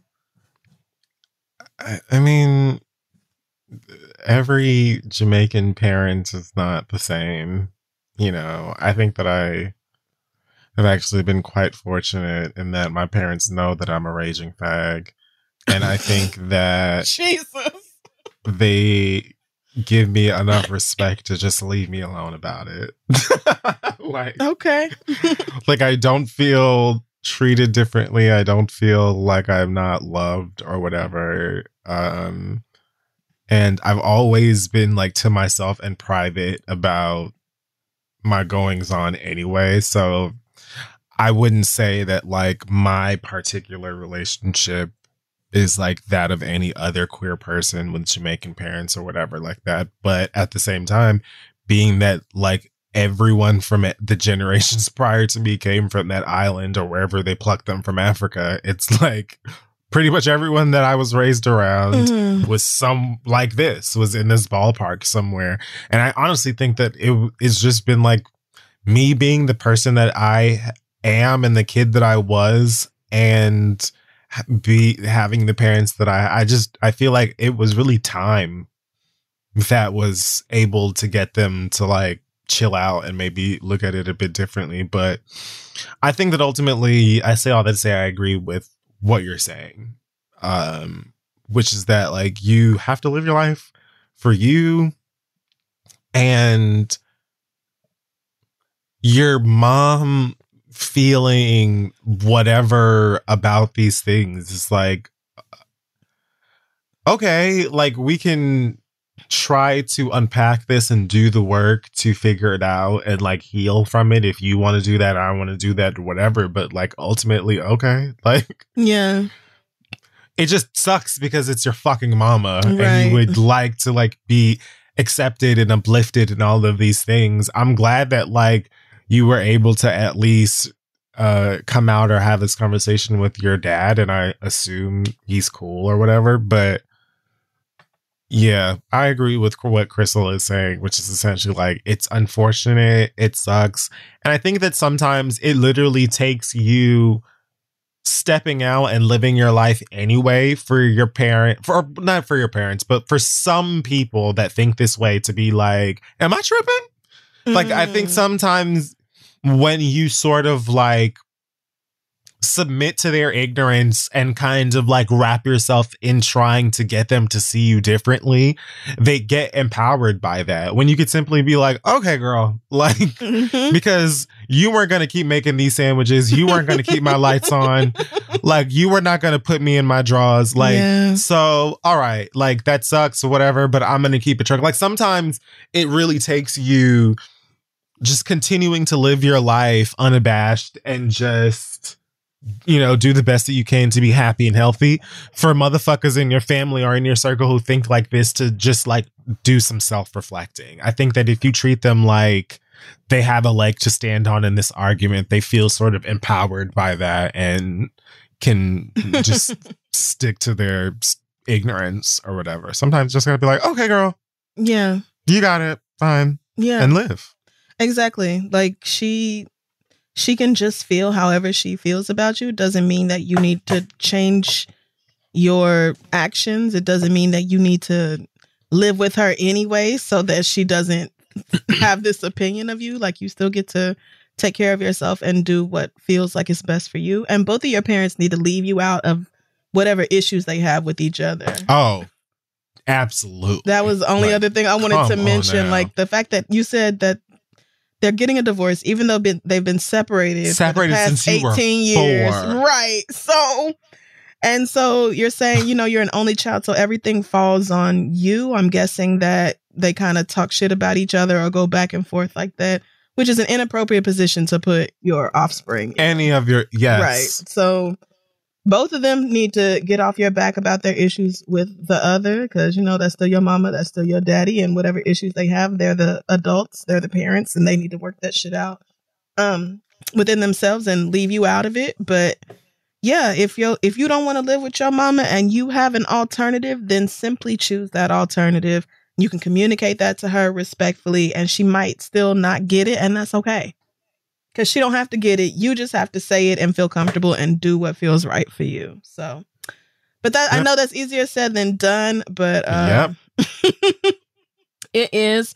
Uh, so good luck having that conversation. But just remember that you deserve to live in peace like everybody else. So. The fuck. Absolutely. Yes. Oh, okay. Our last letter comes from Martel, who says, I consider myself a person with high functioning depression and anxiety.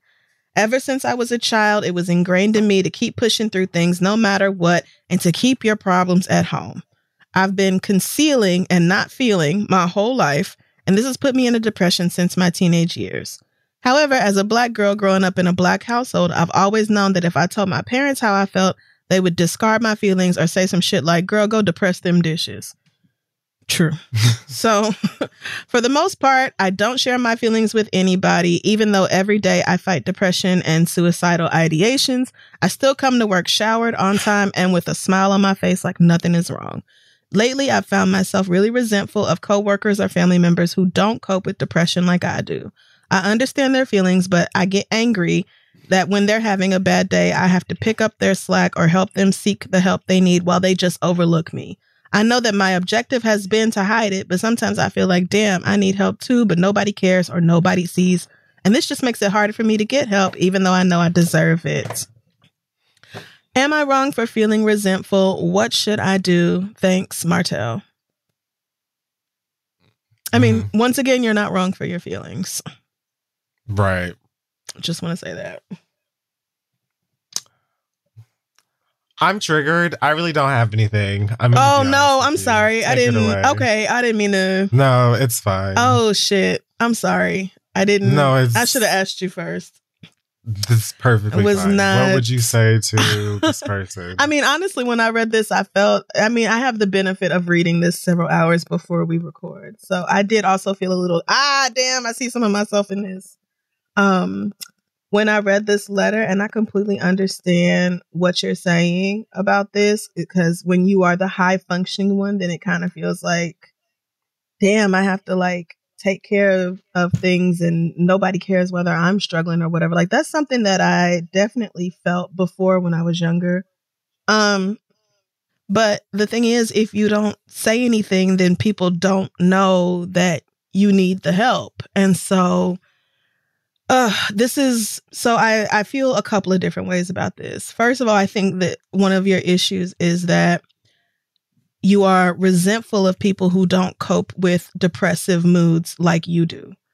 Because I think that resentment is like a, a sign of something that you need to work on. Like, it's one thing to feel like, oh, there's extra work, you know, that I feel obligated to do. It's another to be mad at people or resenting them for simply saying how they feel or admitting that they need some help. Like, I think first you have to you have to acknowledge the fact that you feel resentment for people who are doing something that you don't feel brave enough or strong enough or ready enough to admit out loud to other people. So I think that's the first thing you need to look at. And then also it's this issue of like you feel like nobody cares or nobody sees, but you would likely not know not that you wouldn't care, but that you you likely would not notice what other people are going through if they didn't open their mouths and say something about it. So I think the fact that you've been taught like all your life to push through no matter what, keep your problems to yourself, keep that shit at home. That's not for the general public. You just put a smile on your face and go to work anyway. Like I was raised that exact same way. And I was raised to look down on people who were like openly vulnerable and who said, Hey, I'm hurting and I need help. I was definitely raised to look at those people as like weak or to be like, damn, what's wrong with you? Uh, we all going through shit. It, you know, some of us can just soldier on and do the shit anyway, like blah, blah, blah. And what's really underneath that is a person, for me anyway, what was underneath that was a person who desperately needed to pay attention to her own feelings, but didn't because she felt like that was the right way to live. And so I think you got, you kind of have some ingrained ideas that you need to let go of. And maybe the easiest or the most effective way to do that is to just start saying something. Like if you are having a day that feels really fucking overwhelming, then say something. Say something at work. Say something to your family members, and uh, and give people the chance to care. Give them the chance to see it. Give them the chance to help. Like you're keeping it all bottled up and not saying a word to nobody and putting on a happy face like you so strong and everything else. And then you mad that nobody can tell that you can't handle it. Well, girl, you're doing a really great job of looking like you don't have no problems. I had this like I I'm I'm talking to you like this because I have felt this exact same way. I feel like I was raised in this exact same environment, so I really understand where you're coming from.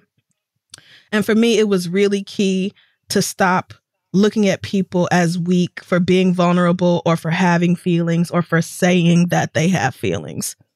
It was like I was just raised to to look down on people who had the nerve to say, I'm not doing okay, or this doesn't feel good, or whatever else. And once I freed myself of that mentality that there was something wrong with saying those things or that saying those things made you weak, then it made it easier for me to say to my friends or to whoever else, like, girl, I am really fucking struggling today. And whatever you asking for, I just don't have it. And hopefully I can come back to it or we can reconnect on this at some other point. But I have to take the time and the space for me right now because I just don't have it for no for no nothing and nobody else. And sometimes people understand, sometimes they don't, but it's not really about that. It's about am I doing what I need to do in order to take care of myself? That's what it's been like for me. So um yeah, sorry friend, I didn't mean to like No, it's fine. I will just say that I understand being in a position where you're dealing with these types of things. And although logic might tell you to share these thoughts or feelings with people uh, that you can't seem, for whatever reason, to do it, I understand like um, holding all of these things in and keeping them to yourself either because you don't want to be a burden or because you don't know how to express what you're talking about. And I also think that sometimes like a lot of people around us um would like to think that they are supportive family members are supportive friends but when it comes to actually like dealing with the effects of someone who deals with like the sort of mental hurdles that someone like yourself or myself deals with, they don't really know how to. It's not to say that they are, you know, like completely unsupportive or triggering or harmful or whatever, but like I think that everyone who considers themselves to be a good friend or like someone who loves their family or whatever thinks that they're supportive, whole while they don't know that they're like triggering the fuck out of you or being incredibly harmful. mm, So yeah. I think that sometimes that also adds to why people will be like, oh, well, I don't have anyone to talk to, or I don't feel comfortable sharing with some people because sometimes niggas don't even know that you've tried to share already yeah. and that, you know, they basically shut you down or skirted around you or just gave you something that was not helpful at all and caused you to just sort of skitter back into your corner and you know fend for yourself which is really danger or can be dangerous and uh oftentimes unproductive. So i guess like to that i would simply say that sometimes the the actual action of like seeking help opening your mouth and saying that you need it or expressing it in whatever way is kind of like ripping off a band-aid or like going over the first little drop in a roller coaster. It's like you just have to like get through that initial discomfort of being vulnerable or sharing whatever it is that you're going with and kind of just like let the bird like if you're taking a shot or you put like some alcohol in a wound like something that you just know like the angst or the, the like the anxiety around it Mhm.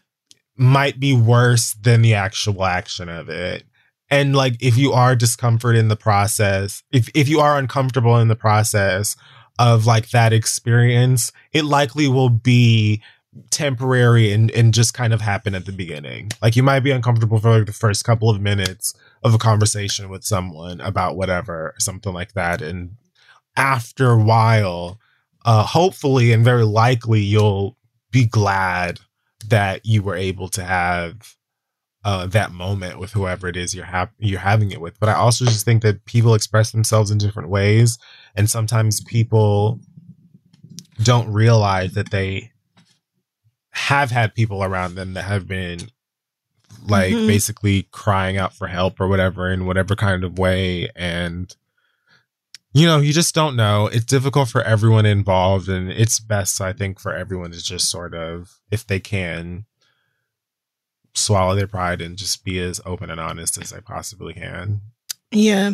Sometimes people feel like they are saying something supportive. They feel like they are like being a good friend and it's the exact opposite of what you need to hear. And in those moments it can be hard to say like I get that you mean well, but this hurts my feelings Yeah. and this is why because you already feel like extra Mhm. vulnerable because you came to them about this anyway. So it can be really hard to do that, but if you can um and if you are talking to somebody who truly does want you to be like happy and healthy and feel supported then hopefully they don't react like with their defenses up hopefully they say damn okay that was like absolutely not my intention so i apologize for that and i just want you like i'm just i want to help i want you to feel like i'm here for you like i hear you and that you have me in your corner and i got your back so like what can I do to help? Like, hopefully, that is what you come.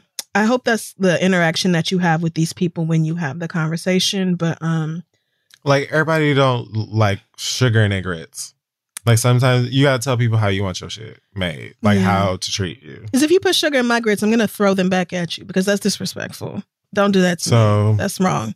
That's against my my whole gotta- religion. So yeah, um, but I just think it's really important. The resentment part, I think that says a lot because it sounds to me like somebody told you that something was wrong with being weak, that something was wrong with like being in pain and and letting that pain be obvious. When actually there's nothing wrong with that at all because humans are supposed to experience feelings and we are supposed to be able to connect with the people who are closest to us about those feelings. So, um, either way, I hope that you are able to get the support that you need. If you don't find it in family or or friends or at work, then I hope you're able to establish new connections with people who do see you and do support you. Um, of course, if you don't have a therapist and you're interested in that whole process, I would highly recommend getting started with looking for one of those. But yeah, it's a hard place to be in. I empathize a lot because I've been here before. So I just wish you the best because undoing that that conditioning that you got as a young person is some of the hardest shit that most of us will ever do. So um best of luck to you as you push forward. Let's wrap up the questions again. Send your letters to asktheread at gmail.com. Hey guys, May is Mental Health Awareness Month, and Talkspace, leading virtual therapy provider, is encouraging people to talk it out in therapy. Opening up to a therapist might feel uncomfortable, cathartic, exhausting, or exhilarating. Personally, I find it to be all of these things depending on the time and dime. But if you keep talking or texting with a licensed therapist, you'll gain insights and uncover truths that you can find only in therapy. Personally, I'm therapy constantly. It's one of the most important things in my life right now, to be honest with you. And it is just, it makes a difference knowing that you have someone somewhere uh, that is judgment free, that is unbiased, that can hear you out. And it being Mental Health Awareness Month is the time, if it's been on your mind, to give it a try. Celebrate May, Mental Health Awareness Month, and the power of talking out in therapy. Talkspace is offering every listener of the read $80 off your first month with promo code SPACE80. When you go to Talkspace.com slash read to match with a licensed therapist today, go to Talkspace.com slash read to get $80 off your first month with the code SPACE80 and to show your support for the show. That's Talkspace.com slash READ code SPACE80 zero. Go get some help, talk some stuff out. Let's get back to the show. All right, folks, we're back to finish things off with the read. And I will just go ahead and get these three quick things out of the way as fast as possible. Number one, um, which one should I start with? as quick mm. as hmm. possible, I say. So, okay, number one, I read that um Justin Timberlake's stylist from back during the Janet Jackson Super Bowl incident like recently told someone in an interview that Justin planned the mount the wardrobe malfunction that took place um during their performance at the Super Bowl with him and Janet and that he knew all along what was going to happen and we knew it and that yeah it was you know totally justin's idea or whatever to that. And i just want to say like girl i know that it's been a boring year but you can say this. Why are you telling this us this a whole lifetime later. Mm. like niggas that were born that year are are about to go in college if they're not already in college. This was like nearly 20 fucking years ago and you're telling us some shit that a we already knew, knew and b is irrelevant at this point because they already crucified that black lady for that shit that you talking about? Like what why are you talking about this now? Who do, who does this help? Mm. for what? What why why are you mentioning this today what are we supposed to do with that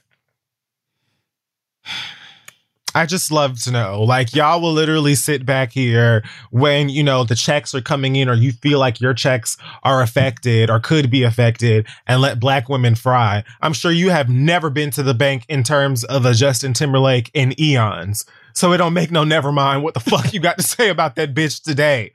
You know what I mean? But back then, you didn't want to rustle no motherfucking feathers, even though you knew that that bitch was uh, clear the fuck wrong, and everybody was frying her black ass up. You didn't have nothing to say, but now you want to say something because who the fuck knows what you're doing, girl? Shut the fuck up, move it. Um,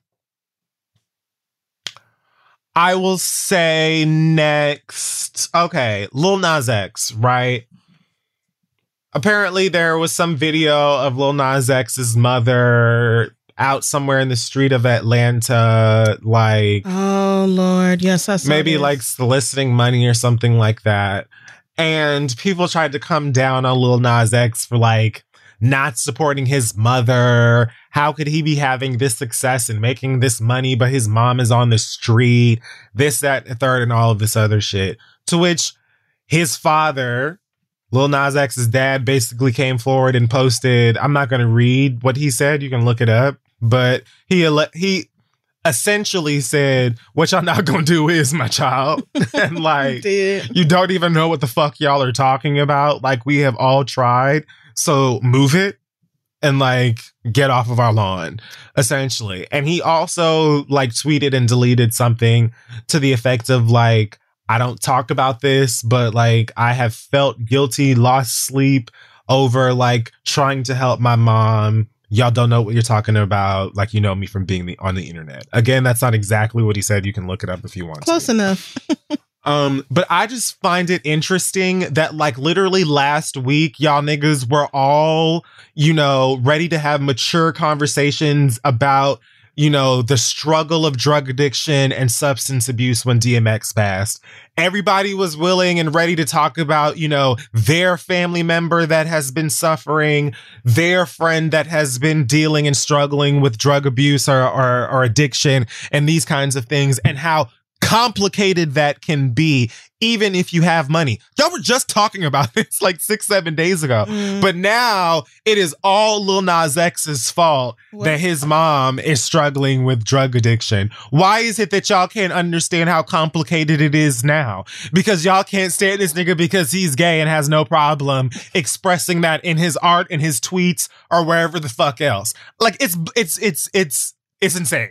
like to me, for lack of a better term, it's to me, it is just wild that like literally a fucking week ago, y'all were talking like y'all were were writing pieces about how much DMX has impacted you and your friends and or family in terms of the topic around that kind of struggle. And now it's all this this young gay nigga's fault because he's rich and yet his mom is still out on the street. Like what are what That's not how addiction you could works. shut the fuck up. Yeah. You could sh- you could say nothing. You could say nothing. You could shut the fuck up. You could find something else to do. Mm. You could play chess or learn. You could play checkers. Uno. Phase 10. You could do anything the fuck else, bitch. But here you are. Why? I'm confused. We just saw you tweeting the okay. Last but not least, I just want to say um Shariel, actually our friend Shariel inspired this third one. Oh Lord. Um she raised a great point and I don't even know if she did. Um but I will just say you know, we talk about tooted or rebooted on here. I make this joke about how everything is a reboot these days. Um, and a simple Google of the word reboot showed me that Rob Zombie is rebooting The Munsters. They're rebooting Escape from New York. They're uh rebooting Sex and the City. What? Um, there's going to be a Home Alone reboot on Disney Plus with Kenan Thompson in it. So many reboots. So many reboots are happening, and I'm sure there's so many others. Like sometimes I like to just, you know, on maybe my lunch break or something, I like to sit back and have a snack and think of what I expect to hear will be rebooted in the next month. My money is currently on Free Willy, and um Actually, no, I think they already announced a Honey I Shrunk the Kids reboot. But I haven't heard anything on Free Willy. I'm Are sure it's on the way. So the reason that I brought up Shariel is because the other day she posted on her story, she was like, I'm so glad they brought back Dunkaroos. Like I looked like maybe she was at work or something and she was having like a the Dunkaroo cookies and the icing. Yeah. Which I didn't even know that the, that Dunkaroos were back, but like you can't like they're available. I didn't know they ever left. Yeah, they did. They were missing for quite a while. Okay. But apparently, I I went on, I jumped on Amazon, and Jeff Bezos was like, "Yeah, girl, make me rich." So to that, I say, how about we stop rebooting classic movies and reboot these snacks? Can I get Sprite remix? May I have an Altoid sour? Yes. Can I have my Butterfinger BBs or like my Oreo cakesters? Mhm. Why was it that I was only able to have one canister of jerk flavored Pringles? Bring the back the goods. Like, there's nothing with rebooting that unless y'all are gonna like dramatically change the taste or structure. Don't these fuck it up, right? Don't bring it back just to fuck it up. But bring back some of the the yum yums from the 80s and 90s and and today. Right. Where is clearly Canadian?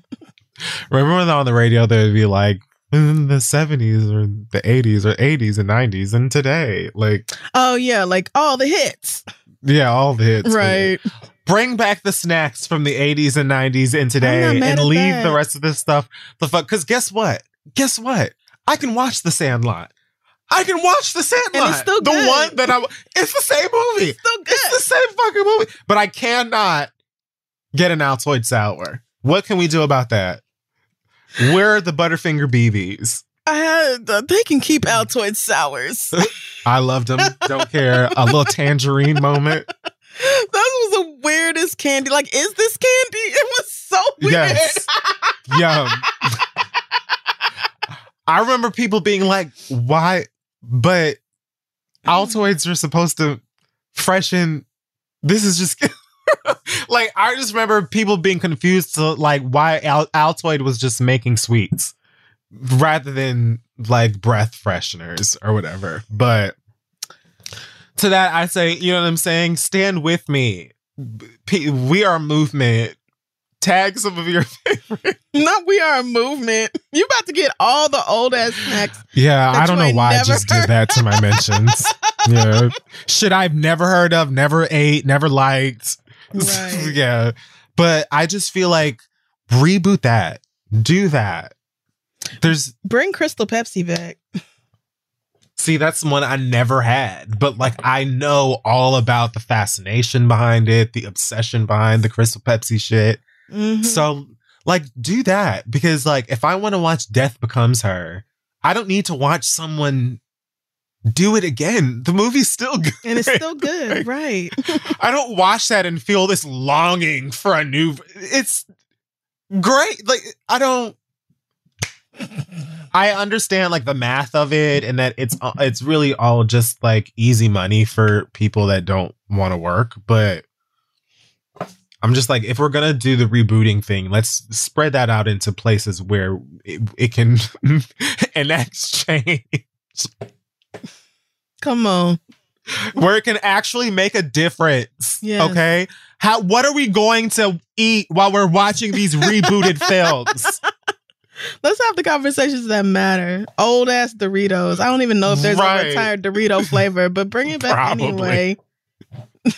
All that shit. Probably. I'm sure there's some fucking Dorito shape or flavor or something like that that they got rid of because all of them do. First of all, all of these snacks uh, brands are owned by like three companies. Yep. Every last So, one of them. like- Nabisco owns like 58% of your favorite snack foods. So all y'all bitches got to do is just go in the vault. like Right. that's it. yeah. So yeah, Shariel inspired me to be like, you know what? Why don't they bring that shit back instead of every fucking movie with Macaulay Culkin in it? Which did you know he has a baby with Brenda Song? I did see that because he said something racist and I saw a clip and I was like, oh no. He said something like we about to have the some I don't know if it was racist, maybe it was just problematic, but it was something about we finna have the prettiest little something babies running around and I was just like, "Oh, this feels wrong." I don't remember exactly what he Uh. said, but I was just like, "Oh, please stop. Like I don't please Macaulay Culkin cuz I can't handle this from you right now. Like white people are disappointing me enough and I really cannot be asked to parse everything that you just said here." So, leave me alone with that. Go enjoy, you know, your girlfriend or your wife and your baby. Like, please leave us out of the rest of it. But I did not know that they were rebooting Home Alone. I don't think I knew that. No. I found out today. I mean, why? I, I have no idea. Like, I have no idea. I, okay, I guess. All all that I asked was for y'all to clip Donald Trump out of the sequel. That's all that I asked. And I would still watch it every Christmas. Like I don't we I don't yeah. There's a Home Alone 3 with another kid that's not I yeah, I'm pretty sure it's the third one with another kid that's not Macaulay Culkin in it, and everybody paid that. So why the fuck do you Yeah, I didn't know like we about need- that. Like, stop Right. it. Just like there's a third, there's a Honey We Shrunk Ourselves. what? Like, Like, I don't even know if that like, if the people parents shrunk that. themselves? Yes, like the parents got Oh, accidentally shrunk, and then the kids had a house party. All right, leave us alone. Yeah. So it's like, why? we you you've done this stuff and no one wanted it.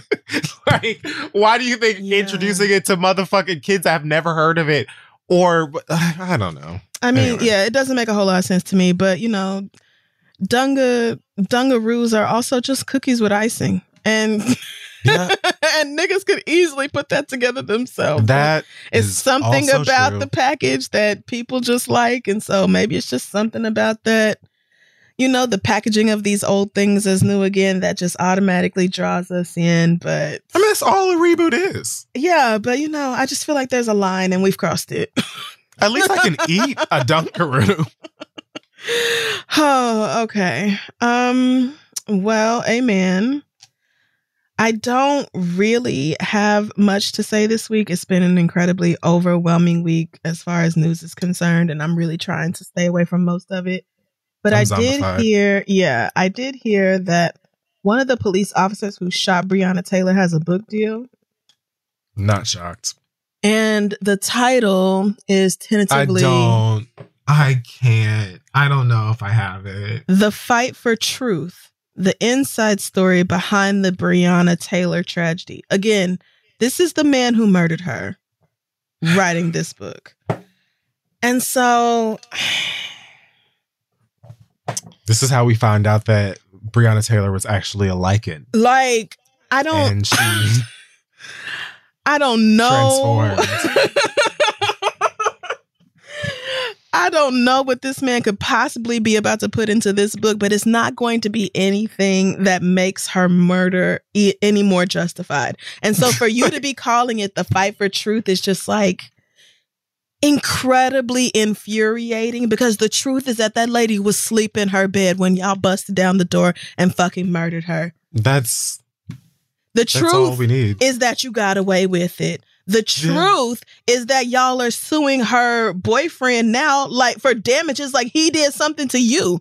Like you didn't try to set him up, like you wasn't in his house on some bullshit. Like you didn't kill his girlfriend. Like y'all didn't turn this whole family upside down.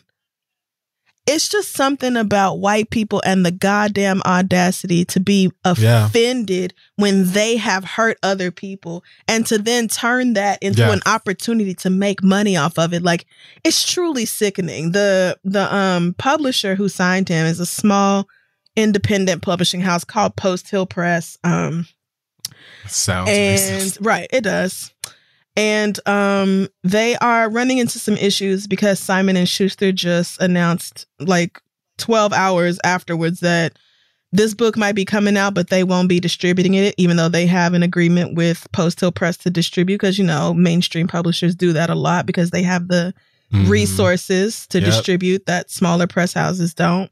So, um, yeah, they're not going to be distributing in this, which is great because I don't know. I think all of the negative press behind it might lead another large distributor to be like, uh, yeah, we also won't be either. So, you know, Yeah. Y'all gonna have to pay to print 50 copies of it and pray that they sell or whatever. But I'm just so tired of white people doing us wrong and then getting book deals so that they can make millions of dollars about it and go on a media tour talking about how what they did was just them doing their job or just the heat of the moment or just a mistake or just a situation that anybody could have found themselves in. Oh, anybody would have chased a 16 year old boy home who had Skittles and a fucking Arizona tea. Oh, anybody could have thought it was a taser instead of a gun, even though these hoes look different, feel different, and are different colors. Oh, anybody could have just busted in a house and murdered a girl sleeping in her fucking bed. No, you did that. You literally already got away with You murder. got away with it. Why is that not good enough? like why it, you need a book too? May the Yeah. absolute worst things happen to you and you alone. May you never know a single moment of peace. May Breonna's face haunt you for the rest of your living days. I'm so tired of the way y'all treat us. Living in this country is a mind fuck at every hour of every day. And to then have to be faced, like we see what is happening here so clearly, and knowing that the structure that we live under will allow y'all to continue to do this is almost too much to handle. My prayers go out to Breonna Taylor's family, her boyfriend, her friends, the people who knew her and loved her and have to constantly relive the pain of losing her every time some dumb shit like this comes out. It's bad enough that the girl is gone and you Yeah. got away with it. Yeah. I can't get past that part. Zero real trouble for taking this innocent woman's life. Zero only- real trouble. And now you back in our faces talking about let's find the truth. Bitch!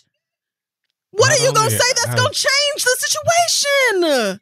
Several people have lost their loved one and literally like you just said have to like like try to like move through that trauma while they're forced to relive it every single day through the media and stuff like that. And then on top of that, black people, black Americans especially also are hurt because it's just another huge reminder of the way that we are treated and viewed and mishandled and all that. So it's like you literally already did all of this shit to us and nobody and you got away with it. But you also have to be like, well, let's discuss the truth, honey. The truth is the fact that like you girls shouldn't be mad because white. Isn't this America? Like what what can you what can you possibly say? Like, a three-headed serpent came out of her mouth and you know lunged. There's what I don't. All that Nothing. is is that someone approached you and was like, "Let's make some money," because they like you are you know very likely soulless worms that don't give a fuck about anybody but themselves and their money. And you know, here we are. But yeah, I think getting away with it would be enough. You would think. And and it doesn't I don't really care if you were the officer who fired the the fatal shot or not. The fact is that you were there. Your ass was also shooting. You were a part of it. You did shoot her in addition to this other person shooting her. And then one of the spokespeople for the publishing house came out and was like, "This man's story is an is important, and we are going to tell it even if Simon and Schuster is hating on us because the public deserves to hear it, and an open dialogue is essential to shining a light on the challenging issues that our country is facing. An open dialogue is not going to change policing." You know how we know? Because we have been having open dialogues about policing for decades, and y'all still do whatever the whole fuck you want to. Also, a book's not open dialogue. It's not. A book is not a conversation. You reading the book, and that is an experience you having by yourself. The book don't come with a Q&A with you and the author. It do not. The book is him saying what he wants to say, trying to make himself look better because he knows that he's been tarnished by his absolutely reprehensible actions. And so Right. this is to either ease his own mind or to make people look or feel differently about him or just to make some fucking money off of another dead black girl. And I don't care which one it is, you fucking suck. So to this man, Jonathan, whoever the hell, Mattingly, and to Post Hill Press and whoever decided this would be a good idea, and to whichever goofy bitch decided to double down on it, fuck all of y'all. yeah. Just fuck you. It shouldn't be shocking that that's the situation that's happening because it's like clockwork, but it's just It's exhausting. killed that girl in her bed. in her Like, bed, talking about the for fight for truth. nothing. For truth? and we had to sit back here and watch the country not do Not anything about Do it. Anything. and now you want us to read a book about the alleged truth? How about you simply fuck off? How about that Right. instead? How about you just fuck off and die? Why about Maybe you do that? choke. Maybe choke. But just whatever it is, leave us the fuck alone. Black people have been through enough. And it's the constant disrespect that wears at you. It's the constant Yeah. disregard for our value as human beings. I'm just so sick of this fucking country. It cannot change fast enough. Dude. Oh, okay. And that is my read. That wraps up the read for this week. Make sure you check us out on social media at This Is The Read. Um, and check out our website, thisistheread.com. You can find our merch at shoptheread.com.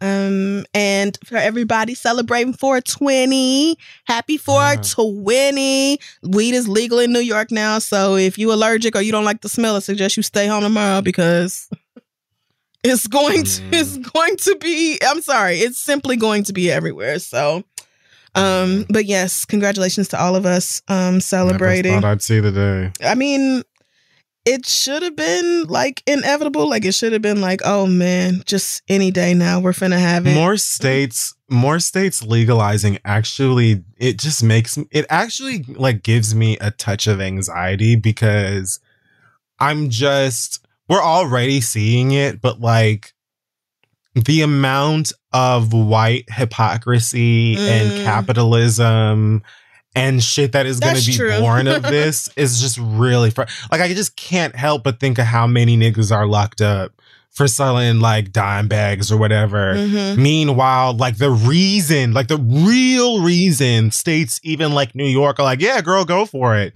Is because the richest of the rich white girls are like, hey, do you know how much money that we can make in this industry? Yeah. And it's just a little bit of weed. Like that's why it's happening. So white people are going to just be coming in and like selling you whatever version of this shit that they get imported from whatever fucking farm in Alaska or Afghanistan or whatever the fuck. And meanwhile, your cousins and them are, you know, lucky if they see the light of day. Like I just can't I can't help but think about that when I think of some of these states going legal, especially one like New York that just not too long ago even was like suck dick if you think you're getting legal weed here. Like, not even long ago, the girls were like, never. It's never going to happen ever. Yeah. Fuck you. I wouldn't be surprised if Andrew Cuomo made it happen because he's just trying to get some of that heat off his back for all this sexual assault Down! and Are all these allegations and shit he going through. Like he trying to get people to leave him alone and let him That stay in too. office. Like, and it's fuck Andrew. I mean, told y'all from the very beginning that it's fuck Andrew Cuomo. Never So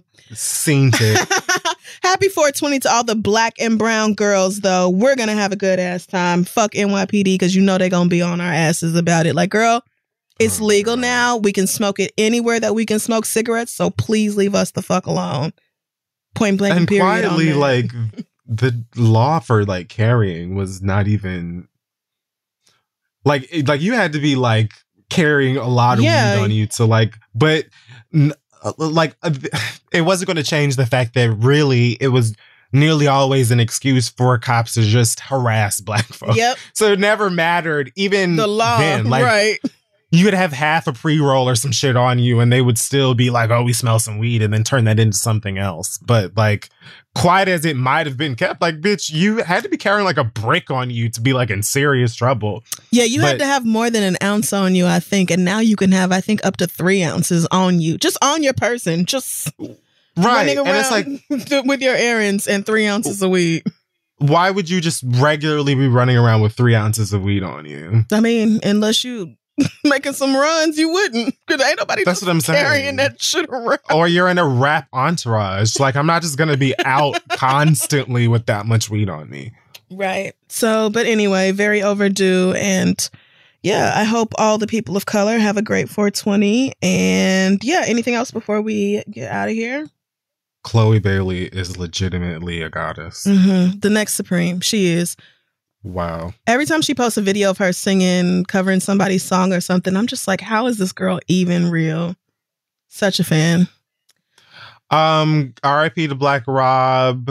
R.I.P. to Gerren. Is that her name? Gerren Taylor from Baldwin Hills. All of the girls that are like, yeah, Oh, or wow. like the lead girl. I hope I didn't butcher her name because I ain't watched Baldwin Hills in a month of Sundays. But like the lead girl passed away at thirty. So Oh, wow. How sad. Oh my gosh, she was only 30. yeah, she was a kid. Yikes. Um, so rest in peace to those. Yeah. spirits and everybody, you know, hopefully you call someone that you give a fuck about and check in with them. A lot of people are out here suffering in silence, and you never know whose week or day or night you might turn around just by tapping in and checking with them. You might actually save a life. So go and check in with people that you give a fuck about. Thank you for listening to this podcast for however long you've been listening to it. And we will see you girls next week. Bye, host. For 25 years, nothing has tasted better after a hard day's work than a Mike's Hard Lemonade. It's because since day one, Mike's has been making lemonade the hard way. We use three kinds of lemons, all handpicked from family farms, then blended to perfection and cold pressed to create the epic hard lemonade you know and love. Mike's Hard Lemonade. Hard days deserve a hard lemonade. Mike's is hard, so is prison. Don't drive drunk. Premium all beverage with flavors. All registered trademarks used under license by Mike's Hard Lemonade Company, Chicago, Illinois. Save big money on everything. Now at Menards. Make quick work of your outdoor cleaning project with Masterforce outdoor and landscaping tools. The 80 volt cordless trimmer is powerful, efficient, and hassle free. So you spend less time working on your yard and more time enjoying the results. On sale now through May 19th. Check out our wide selection of Masterforce tools and see the rest of our deals on menards.com. Save big money at Menards.